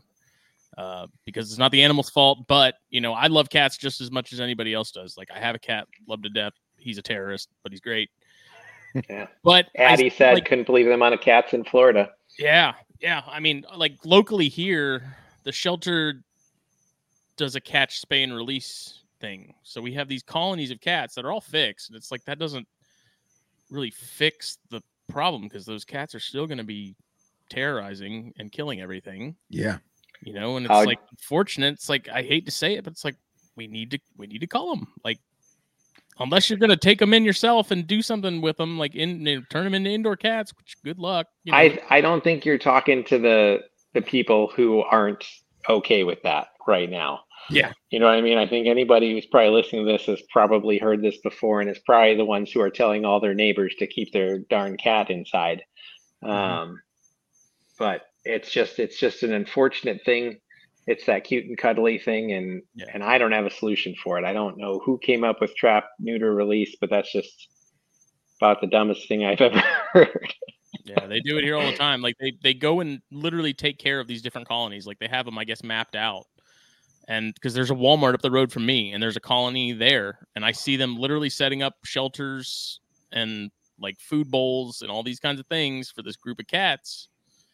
And it's like, how much damage have they done just in that you know hundred yard area of of space in that parking lot and stuff with birds and and God Yeah. knows what else? It's like, Now, Yeah. I saw in the chat uh, somebody asked if I thought the average keeper should or would be able to adequately take care of Cyclura, and then I mean the answer is no. Um, you got to think most. If you're talking about advanced keepers, then yes, the people who are willing to commit the space, the time. I mean, there's so much space required, so much time required, so much money on on vet bills and if you can't keep it you said not even outdoors i mean that's hard i think of the average the average herp keeper is probably your person who's got one or two herps from the pet from a petco or something like that that's that's probably the more common side where you see one or two things kind of like how people there's people who have an aquarium and then there's people who do it as a hobby and once you start getting people who do it a lot more advanced in the hobby and are willing to commit the time and space, then then yes, I think that you could potentially do a cyclura. But general public and general people will not have the space or resources for one. Yeah. Yeah. It's just it's unfortunate that's the way it is, but And then Jeff also asked, "Do you think that captive pure blue uh, iguanas would eventually make it into the private hobby after successful repopulations for the sake of creating safety populations?" Um, it's hard to say for sure. I don't I don't envision that in the near future. Um, there's just Too much work to be done. I think you're gonna see it at like something like Ty Park's place first, where it'd be like a bridge between a Right. private sector and a, and you'll start seeing at places like that um, first. But I don't think you'll see pures in the private trade Mhm. for. Yeah. I I don't see it in Well- the foreseeable future. What are the hybrids currently? Because I know it's Lewisii mixed with Cuban, rhinos or Cubans. Cuban, Okay, Cubans. okay. and they're they're actually supposed to be uh i think a descendant of cubans i think uh, like it was something like that uh, some cubans got over there so like if they like like they had the tree of when they all kind of split off and they think that one kind of split off of cubans but man the blue one when you see a true blue holy cow they're they're you know this color yeah, I, I was so excited when i saw it because i was like man that's that's peter peter the blue dragon that's his color Nice. i turned your rhino into a blue dragon That's funny. Rhinos are cool as hell, man. I Yeah. I had a, They are. a a neighbor at my my parents' place. There was a vet that lived around the corner from them, and they had a rhino, and they kept it in like a a big greenhouse type deal. And it somehow, unfortunately, either got stolen or got loose, and never saw it again. So that's such Keep- a cool lizard. cats in appropriate enclosures. I like that. I like when people build the catios. I think that's super cool. Yeah. Very cool. A portion of Lewisii that are pure labeled as hybrids. So that's interesting. Um, is it possible that some have kind of snuck through? I mean, that's always possible. Yeah, And there's things definitely always things always happen to find a way. Yeah, there's there's like- there's yeah. definitely pures in Europe. I've s- I've seen Yeah. pictures like Well, you know, and uh, who knows? be. It could be could be stowaway stories, could be purposeful stowaway stories. You know, we'll never know. is it? What is it? Nipper always says you can get anything out of the Czech Republic. Oh, thousand percent. I mean, people are still out there poaching stuff too. Unfortunately, I don't. I don't know if they're doing it in Grand Cayman, but Mhm. like Fiji Fiji bandits, people are still out there trying to collect these guys, even though they need their protection where they're at. Yeah, which is crazy because that seems to be something that, with the exception of the United States, are very easy to breed and everyone has them. They're ah, they're super fun. I've I've worked with them at the zoo. So um yeah, I think there's the population was around 55 Fiji banded iguanas in the whole US. Okay. And we had we had 18 or something at wow. one point because Wow. we were breed we bred them like crazy, man. we, Yeah, we had a ton of them. That's what they breed really well. They don't get huge. They're Yeah. easy to care for, especially outdoors here in Florida. Um, unfortunately, the uh, U.S. population part of it might have come from Tonga, uh, which kind of screws up the lineage on if they're fasciatus or bulabula, and so there's a there's a possibility of a cross between a Fiji banded and a Lau banded, or Fiji crested and Lau banded, or whatever. So, so you, you're starting to. There's some of them are potentially hybrids, so it makes management more difficult in terms of genetic do they have that do they have that potential to be a genetic arc if they're a hybrid that can never really be reintroduced and then you're committing the resources mm-hmm. to breed an animal that like somebody was talking about hybrids is it, it- it- we're seeing that with galapagos tortoises a lot too now where you're starting to see more and more stuff that's turns out it's a hybrid and there's limited limited seats on you know so it's Right. it, it just makes it a, a challenging uh, thing to think about i'm sure Yeah, I think it also comes down to individual states and individual country laws because Mhm. I think you can't a galop can't cross state lines. Any galop can't cross state lines without. U.S. Fish and Wildlife licensing, right? Which, from what I gather, is is simple. It's a hundred dollars. You just have to have patience. But if it's a hybrid, you don't have to. oh So I've seen people that had, you know, uh, uh, Aldabra sulcata hybrids and God knows what. But yeah, oh so you mean hybrid could they don't count it as a hybrid if it's two species of galop right they'll still I, require I, the- I don't I don't know, but I know that there are people would that have got galops across state lines because it wasn't purebred. So oh it's very interesting yeah, I don't know. They could be talking out of their butt for all I know. But hey i took that picture look at that lizard. Well, Jeff asked if there was pics of True Blues. maybe i didn't take that one that's a beautiful blue that, that i've seen that guy that looks like peter is that my photo Yeah, that's your Instagram. okay. I was like, huh. I was like, I think I might have taken that picture. Yeah, I've had some cool ones. That's that's an amazing. Yeah, look at the color. Yeah, man, it's your shirt. That's awesome. He's a special dragon too. Uh, he's not a good breeder. Turns out he prefers other boy iguanas. Fair And enough. So actually, uh, he's weird too because he's always in breeding blue. Normally they just fire up like that when they're breeding. Okay. but he uh he tried to breed another male and it bit one of his peens off Oh, oh, jeez. so he's down to one but he's Oh, still man. he's he's still good for genetics he just you just got to get him to breed Yeah, but they are look at those beautiful eyes man they yeah. got The the eyes are killer. fucking bloodshot eyes beautiful bloodshot eyes. No, but I mean, but the contrast with look the red against yeah, the no, blue. I know. sure. Yeah, they look like they've been on a bender for like the last week yeah. the Ybor City, baby. oh man that's Man, some good know a- stuff right a there Bite from one of those suckers would suck. Oh yeah, they could do some damage. But if you guys, yeah, if you don't follow Blue Iguana Conservation, check them out. You can also go out there. They have a um, a program where you can do like a keeper for a day type thing when you're out there, um, Oh, cool. and they'll let you go. They'll they'll show you.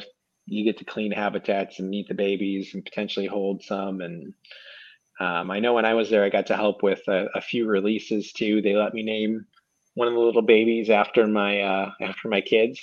So I got they've got a little iguana out there in the world named after them. That's Uh, awesome. hope yeah, hopefully it you know is a little breeder and helps make the next generation of iguanas. yeah, Oh, but that is some of the most treacherous terrain you could ever walk on. Really? Um, you guys know what karst stone is? Yeah, I was It's, saying, isn't uh, it all all rock pretty much? It's it's rock, but it's a type of geologic formation where limestone er- erodes in a way that it makes jagged spikes. Oh, So you're walking on these like razor blades. There's one there's one spot that they call Mordor because it looks like just the jagged rock work. Really? Um, I know I had put I had put some pictures up. I don't know if they're around or if I have a video up somewhere, but you can see it. You're just walking on. It's like you have to when you're looking, you got to look for the tips, and you'll be walking on like where where a couple tips come together, and that's what you're stepping on when you're walking through that. And if you catch your foot wrong, it actually will cut through your shoe. I know I uh, when I was walking out there, I barely grazed a rock and it put a big slice through my pants, and that was just from barely hitting it. So that would have been a, a little while back. But man, those rocks, and they take a little bit of time to uh, get adjusted to working walking around on. Um, yeah, I got all sorts. I got a thing for alligator snappers, so I got it. and then watch. Then there's a, there's a, he's sitting on a big alligator. Oh, That's awesome. I like that one. That was a fun video. I love those guys, man. Yeah, they're no big. fucks to give. Yeah, I could tell. I love this one. Bill The Bradley shirt that keeps you- tempting me with with them. Oh, He's like, I got Yes. one, man. You can. It's all yours. Just say the word. didn't somebody make a, a hybrid? Maybe. Oh, that's when I was out there. So maybe if it's not one of those, but that was releasing a big mail. Oh, that's that's Luke right there, the guy in the blue shirt. Mhm. Super nice guy. Um. Yeah. Oh, show I- the maybe frog. I- Show the frog. Gotta That's show the frog. That's, a, that's not an actual frog. It's a, Oh, it's not? That's a when I was in Panama. So that's a Panamanian golden frog. Yeah. Um, they're they're pretty much extinct. They're extinct out there. They haven't been seen out there since 2009, and we breed them at the zoo. So I thought that was cool to find that. You'll find some stuff, well, yeah, with Panamanian golden frogs. Yeah, a lot of a lot of random stuff on there. You're pretty you're pretty deep in there now, far back. Spadefoots. Nice. Dude, that dude was just hopping around. I might have been with with Addie on that one. I know she was running around my neighborhood with me looking at stuff. Fiddler crabs. Watch a hack hatching stuff. Go to the shows with those Yeah. guys. Right there, pick his nose a little bit. That that video on the left there with the Gharial is all over the internet. I feel like this that one. I get tagged in that one all the time. So cool, man. Yeah, so dude, cool. it's You just have that long So bizarre. 100 to 110 teeth in their mouth at any given time. Always Wow. losing teeth, getting new teeth. I saw- some video. Oh, I think it was last year sometime. There was some guy who was like stroked the back of. I don't think it was a. a- Oh. just a- but- Yeah, yeah. I paused it so I could see what it was. That was a that was a Tomistoma, a little Was it? Tomistoma, and he got nailed. Yeah. I screenshotted right when he got bit and sent that to my team. nice. Nice. I you can see I love the Gharial's teeth and stuff. Yeah, dude. There's All the Fiji right there. Yeah. Oh, the little golden Oh, frog. there's the golden. Yeah. So cool, man. Yeah, I've we've bred a lot of those at the zoo. I know we had hundred and forty. Me and the another guy who had worked there had bred about hundred and forty of them, and because you can get a lot from one um, Yeah, the spawning, machines. one clutch, but but you have there you have to limit the number that you keep from each clutch. So we usually around 30 from each, but we've uh, just this year, um, the other two members of my team, Spencer and Jasmine, each kind of led a breeding tub, and both of them were successful. And that's about another 60 animals there. So that's about 200 golden frogs that we've produced. Wow. which is pretty awesome for a species that doesn't exist in the wild anymore. Yeah, and w- what's the reason for them being extinct in the wild? Is it is it agricultural? Habitat Is it- loss and um, chytrid fungus. Oh wow. Aren't they? Yeah, aren't- aren't they kind of the species that sort of spearheaded the whole chytrid? Yeah, they they were talking a lot about that stuff with the um because it spread through Panama and they have kind of really accurate or pretty a good timeline of how it spread through there and just wiped out tons of species and right before they were all gone they went and collected some and that happened to be all that's left now. Wow. Now we're now we're cool. talking histrionica. Yeah, they're awesome. Way out of my tax bracket. Lots of cool stuff. Big big I mean, we gotta we gotta touch on the komodos a little bit because I feel like if we don't, people might get upset. Yeah. It's my brother's dog there. I forgot I put that up. Uh, Komodos are super smart, super awesome. And we were talking about the um, that Tomistoma being super trainable. The Komodos are as well. Uh, I know the other day we went and it was me and the other people and or me and my other two keepers and we were uh, she was out and we were giving her a rabbit because she had just laid a bunch of infertile eggs and we were trying to get her um, you know give her a little nutrients back Mhm. and so we put out a rabbit for her. She ate it real quick and then she went back and she was running around out on the yard. And then there was a bunch of other guests out there but the three of us yelled for her and she came right over. We're like come on in and she followed us right into the habitat. Like she she knows when it's us talking to her. She'll actually stop to come look at us while we're there. Um, they know when when we come up to the, the the babies know us and we come up to handle them.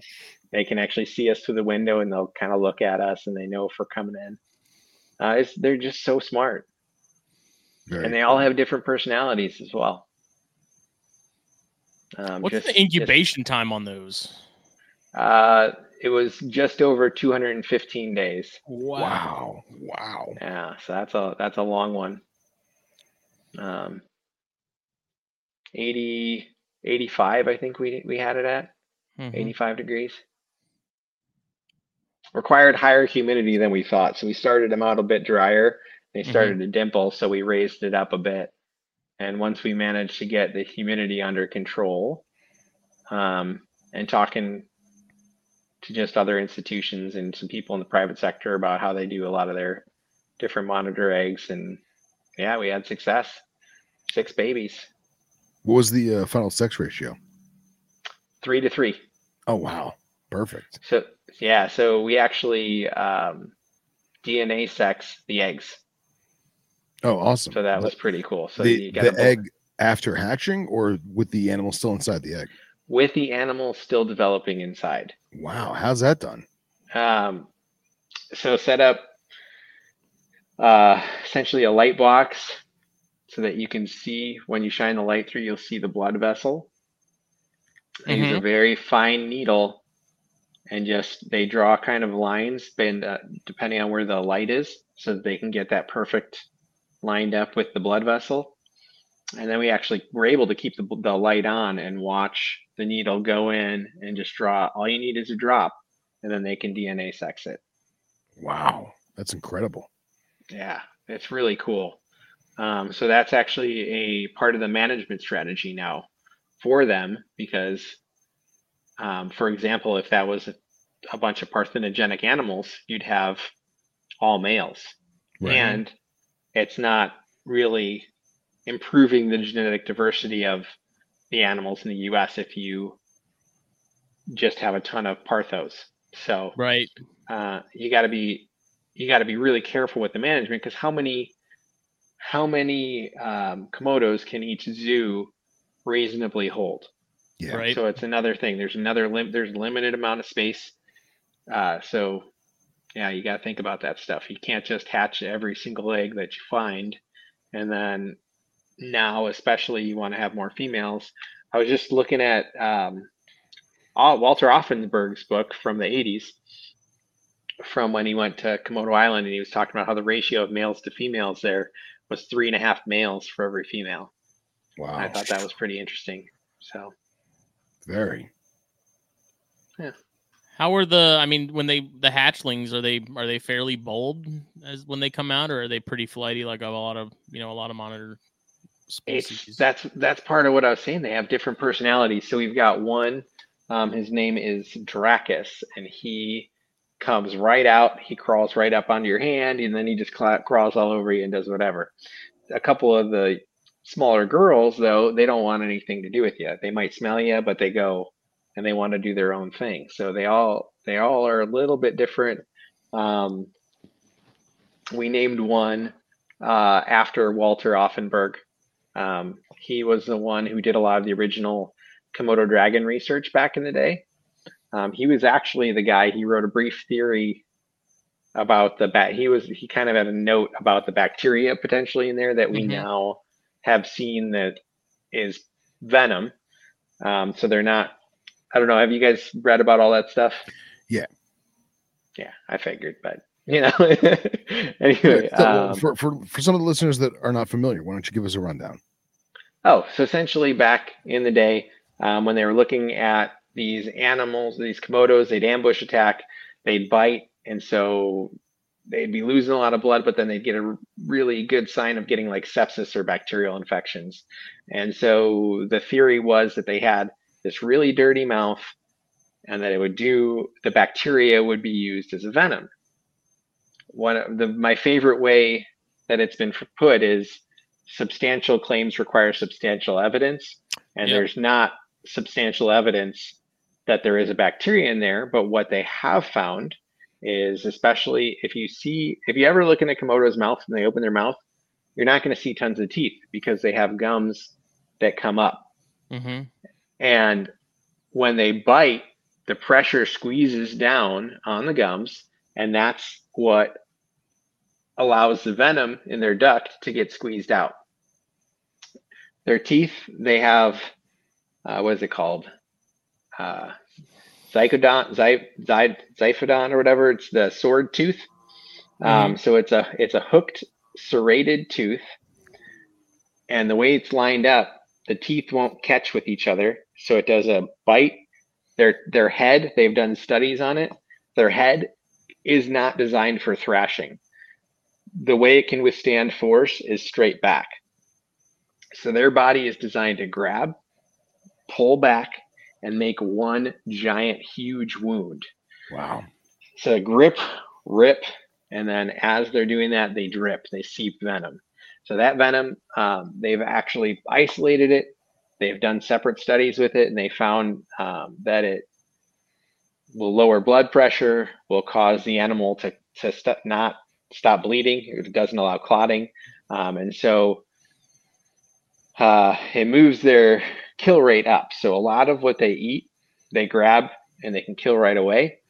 You're talking 70% of it's just mechanical action. Um, Mhm. Just that biting, all that damage, the blood loss, they can they can kill things and eat it. That venom potentially adds another 15%, moving them up to like an 85% aggregate kill rate, which makes them one of the most successful predators Yeah. in the world. So it's just it's just crazy. So we're starting to see now more and more evidence, and um, I don't even think it's really uh, a debate anymore. Everyone No. pretty much knows they're venomous, and Mhm. the only reason that people say it's a debate is because they don't want to fight with people if they don't want to believe it. Uh, Yeah. um, it's it's hard because because people are looking at them and they're like, oh, well, Komodo dragons potentially have they have really good healing properties. So they were looking at their blood for things like potential new antibiotics. Mm-hmm. Okay, so you're looking at it for antibiotics. If they're still good at get, getting bacteria, how are they going to have such a dirty mouth that Right. harbors bacteria? You can't have it both ways. Their Mhm. body can't be good at fighting bacteria and good at growing bacteria. So it makes much more sense when you look at them that they're they're causing a lot of damage and they have a venom. Um, also, if you ever watch one eat, they are incredibly clean. Um, they'll even take breaks sometimes while they're eating to go wash their face or wipe it off. Um, they're- Wow. It's interesting. They're always they're always cleaning up. They'll rub their face off. I mean, there's times that they literally are covered in animal feces because they're in there, but um, overall they're very clean looking. Um, you're not the- seeing food stuck in their teeth or anything like that. Are the teeth shoulders. grooved or have a fuller like a Gila monster or no? Um, they do not have any grooves, or they do not have any ducts. Here, sorry, hold on. I got to figure out how to prop you up. Oops, losing things. I'll just hold you. Um, they have the serrations on the front, and if you look on the side of the tooth, um, it actually has like lines coming from up in the gums all the way down. So it does seem like it's grooved to assist with it, but it Right. does not necessarily have straight up channels. Okay. Very interesting. Yeah. I don't remember what institution it was, but somebody had they took two like T-bone steaks and they put them on paper plates. Yeah, I saw that And- recently. Yeah, Yeah. and I guess they had one that was just they were both exposed to ambient air for the same amount of time. One T-bone was just a thawed out. Let me see if I can find it. I just saw on Instagram the other day. Yeah, It's on it's on Animal Planet. I actually just pulled that up the other day because I was uh, I saw that pull up. I can't I can't remember what it what the show. It's hard to find. I, you might be able to find it. okay. Um, but the guy bites it himself on one of them, and Yeah. then the other one he injects. I have no idea what the paste is though, or how how he got it. I, I heard that it was some kind of like zoo facility or whatever, and they basically took a popsicle stick of of Komodo spit and just lathered it on the piece of meat. But we could be talking about different things. I don't know. I saw it on a TV show that they had done it, and it like the the Komodo one looked like they had ton, put a ton on it, and it basically melted. Yeah, it was like liquefied in like four days or whatever. Yeah, Yeah. yeah, it was it was cool. Very it was cool. Very cool. So, so I mean, there is definitely something going on there. Um, I mean, we all have bacteria in our mouth too, so I don't necessarily think like a lot of the studies they've done, they haven't found anything crazy in terms of bacteria, like anything that could be used in a weapon fashion. On the if they've how do I phrase this? If they've isolated the specific enzyme and are deeming it a venom because of its physical mm-hmm. properties and attributes and whatnot, is it something that is is it like per se specifically a myotoxin or is it just it's a komodo cocktail it's its own thing I can't tell you for sure. You got to look up Fry. Um, Fry actually has done a bunch of papers on it, and I don't want to give an answer that I don't know is. yeah the only problem is fry stuff is unreadable for the standard folk he did uh, a really awesome talk about two years ago um, where he kind of broke everything down and talked about it. Um, I'll send that over to you. You can check it Yeah, out. yeah, I'd love to see it. Yeah because Yeah, it's- i have his book and his venom book and it is fascinating and it's huge and it has uh, so much information but it's literally Yeah, I need to get that one still. unreadable if you don't have a Gobbledygook. Yeah it's it's unreadable yeah so but he breaks stuff down really well. He he talks about, for example, the water buffalo and how everyone always likes that awesome example of the water buffalo where they bite it, they wait for it to die, whatever. And he said, first of all, water buffalo have only been there for 300 years. So the, how could they be part of the Right. evolution. Second, the an- they've done tracking of the animals that do the biting versus the animals that do the eating, and none of the time is the animal that ambushes and bites the one who actually gets to eat the, the dead carcass. really So he his his um how did he say it? Nature is not generous. It doesn't give gifts like that. So it Yeah. would not there is no evolutionary advantage for a Komodo to do that to give other animals food. So that would not be a an, a factor for it in because you're not going to be promoting your genetics by feeding all these other animals. That was part of his reasoning behind why that wasn't really making sense. Like, Oh, that's cool. very interesting very interesting But I mean, if you look at this book by Auffenberg, that was such a small part of it when he talked about that and his his all the information in there, the amount of research he did on that island about komodos, it's it's outstanding. It's a phenomenal book. Um, and, and that's one of our komodos we named Offen. His family actually came in. Um, so we named one Offen after Walter Auffenberg, um, just because he did lay that foundation. That was back when it's so weird to think about a time that people didn't all know about Komodo dragons. Yeah. Yeah, incredible. um, there's paperwork from uh, 1912, I think, when the people were first discovering that this Komodo dragon even existed. You know what I mean? Yeah. Like, obviously, the locals all knew it as the ora, but like, uh, it just blows my mind how short of a of a timeline we've we've been learning about all this Yeah. stuff. And like imagine being on one of those merchant vessels or or a, a military a, a colonial military vessel and Mhm. you happen to stop at this island cuz you know you got to let your guys stretch your legs and maybe we'll see if there's inhabitants or maybe we'll see if there's a buffalo to eat cuz we've been eating hardtack for 6 weeks or 10 weeks and you get to the beach and there's dragons Right? And they're in the ocean and they're, and they're on the swimming beach. and oh yeah and they're drooling And then- in fear You're they're just ambush predators. So you're Yeah. at that point, you're food. You know what I mean? Just imagine that. Oh man, it's like uh, we've talked about this before in here, but there's a, a paper from I guess the 1640s of right before they did Jamestown settlement in in the New World, as they say. And I guess one of the boats that landed, somebody from Jamestown writes, you know, we landed on on the beach. You know, sh- shall be called Virginia, and there were snakes with rattles on their tails on the beach, and there and he basically describes timber rattlesnakes on the beach and it's like imagine being the first person to see that imagine being the first person to see a 12 foot dinosaur drooling staring at you licking its chops you know yeah, Ugh. dude, that would be crazy. crazy And the bacteria thing always just kind of never made a whole lot of sense to me, especially when they're showing, you know, buffalo. And I'm like, that's really not that effective if it takes that long for something to die. yeah You know, it was kind of like, does it what dies quickly from a bacterial infection? yeah Not a lot. no, You know? So no, it's just not a thing. But you know, a big gaping wound and some venom that can do Yeah.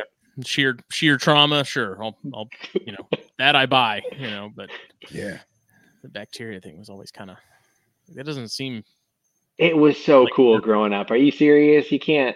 I mean, you oh, can no, judge for it sure, now, sure. But like that was just so cool. I I remember watching all those videos and being like, yeah, bacteria. yeah and it's always it's always the whole dirty mouth thing and they always show the one dragon yawning and like the spit is like Yeah, in the spit movie oh alien yeah, you know the, the movie alien where the drool is touching the top and the bottom you know it- yep. yeah menacing It's funny when they get real excited and you start to see that. And then- and just hang drools hanging Like a- out of their mouth. like a bulldog. But now, Yeah. all right. So since we're on the topic of drool, is that when you see the dragon that has like the drool hanging out the side of its mouth, is that just s- their saliva because they're excited, or is that Yeah. actual venom? I would say it's more likely saliva because I can't say this for sure because I haven't done the studies on it, but I believe the the pressure on the gums allows for the actual release. Yeah, just like a Gila monster. It's like So if you don't have that pressure, then I mean maybe there's something in there, but Yeah, more likely you need to apply pressure to those those gums. yeah, yeah, yeah. makes Rip, no rip, and sense. drip, baby.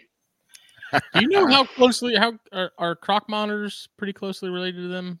Are they monitors in general. I know laces um, and stuff out there are. I don't. I don't know how closely they're all related, but there there apparently was some what the megalofauna out there that were the giant lizards all over that whole region of like Indonesia and um, so many went extinct that it's hard it's hard to tell the exact lineage on everything. Uh, you just But, see like yeah. the head structure of, of croc monitors in comparison to like Komodos, and they're just very Yeah, similar. and- and weird sort of y- cut like If you look at the teeth too, though, they've they've got a little pointier, probably because they're Yeah. grabbing like birds and stuff. Um, for the croc monitors and that tail, oh my gosh, that tail, man. Yeah. Yeah. Um, but the intelligence, I mean, they they're up there too. So I Mhm. mean, I it's hard not to look at a monitor and realize that it's looking at you and thinking about something. Absolutely. either O'Shea or uh, Austin Stevens had an episode of their show where they were looking for croc monitors. I can't remember which one it was. I really wish we could get O'Shea's stuff, like those episodes back. We need to Yeah. start yeah. a petition or something. And I mean, well, we, I asked him flat out, and he was like, "Yeah, it's all production company stuff. It's just hey, what if we all pitch in like a dollar and tell this production company if we can get enough people to do it? Be like, look, we'll buy this if you will release it. Well, I'm sure if, if the throwing production, Throw in a buck. yeah, if the production company or the, the the producers or whoever knew the demand, I just think they probably don't realize the demand's there. You know, especially since the footage is the footage is really, it's very 90s. You know what I mean? And the and by today's standards, it probably would not be a desirable watch, with the exception of our you community. say that, but they have like every episode of the Twilight Zone on Netflix at one point. Yeah, but the, but th- that's different, man. That's It's it's, fiction and it's classic, and and more people are going to watch the Twilight Zone than a show about animals where he doesn't always find them. you know what I mean? Scott Reality said- is Komodoensis are Australian. They went west. There's a lot of good nature for use throwing out a lot of good stuff. Yeah, Price Eye and Komodoensis are uh, sister species with various branches a little earlier. Salvadori are close, but still way off. Yeah, Scott knows a thing or two about lizards. He wrote a couple books, couple. Let's get a Kickstarter going for that shit Jeff said. I'm telling Jeff, you, man, you fire came up, at them with the right amount of money. They, I bet you they do it. They're like, we're not Hey, gonna buy anything, right? now. That's right. Yeah. Yeah, Everything's got a price. Herp keepers aren't usually the ones that come for for a lot of money, though. true. That's what I'm saying. If we get like two hundred thousand people to throw in a dollar, Everybody, you just need everybody. everybody. Well, it, it's 4 a.m. in London, so in the morning I'll message him and see what we can do. Give us some email addresses or something. Let's start just bombarding them. Yeah, right. Spam him. It's like Christmas with the cranks when they all want Frosty. Oh, jeez. Give us Frosty. Just give me a snack pack. Oh, good stuff, boys. Good stuff. Phil, get me a, a bunny number. Jeff said, I'm on it, Jeff. I'm on it. I seriously, I'll, I'll I'll text him in the morning. Uh, Stefani said he has mainland Sulawesi uh, Togianus that are look so much like a small Komodo. He said 10 pound monitors. wow, super cool. Scott said because that'll go down well. Emailing them and bombarding them. Yeah, right. Yeah, no, it's all right. He, he, if I message him, he'll respond rapidly. If I email him, which is what he prefers, ironically, it's usually at least a week before I get a reply. So, Everybody breaks, bro. It's biology. yep. We'll find Oh. addresses, email addresses, phone numbers. We'll hunt them down. Oh man.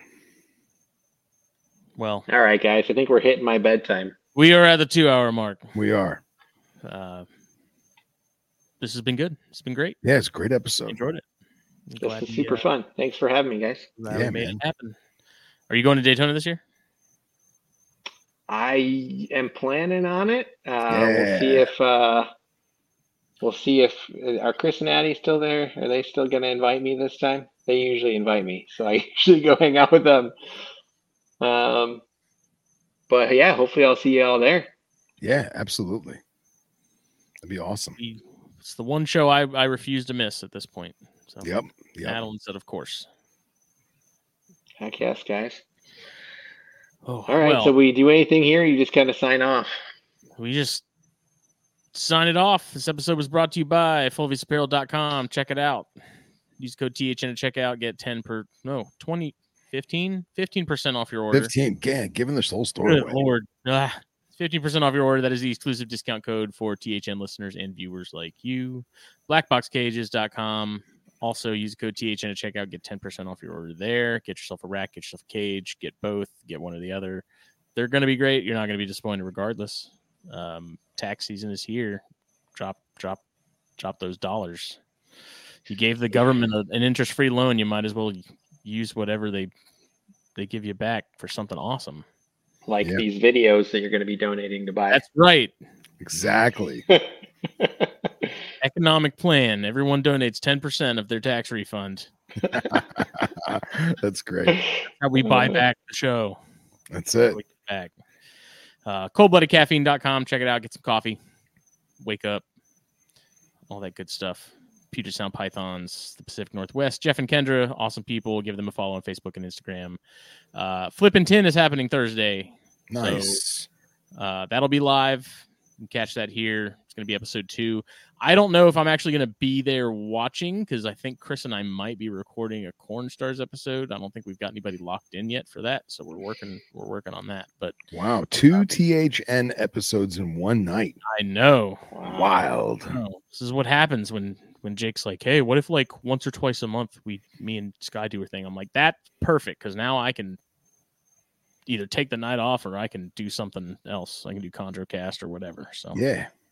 It works out. Uh, so we'll be back later this week. Thank you, everybody. We'll see you later. Bye. Bye.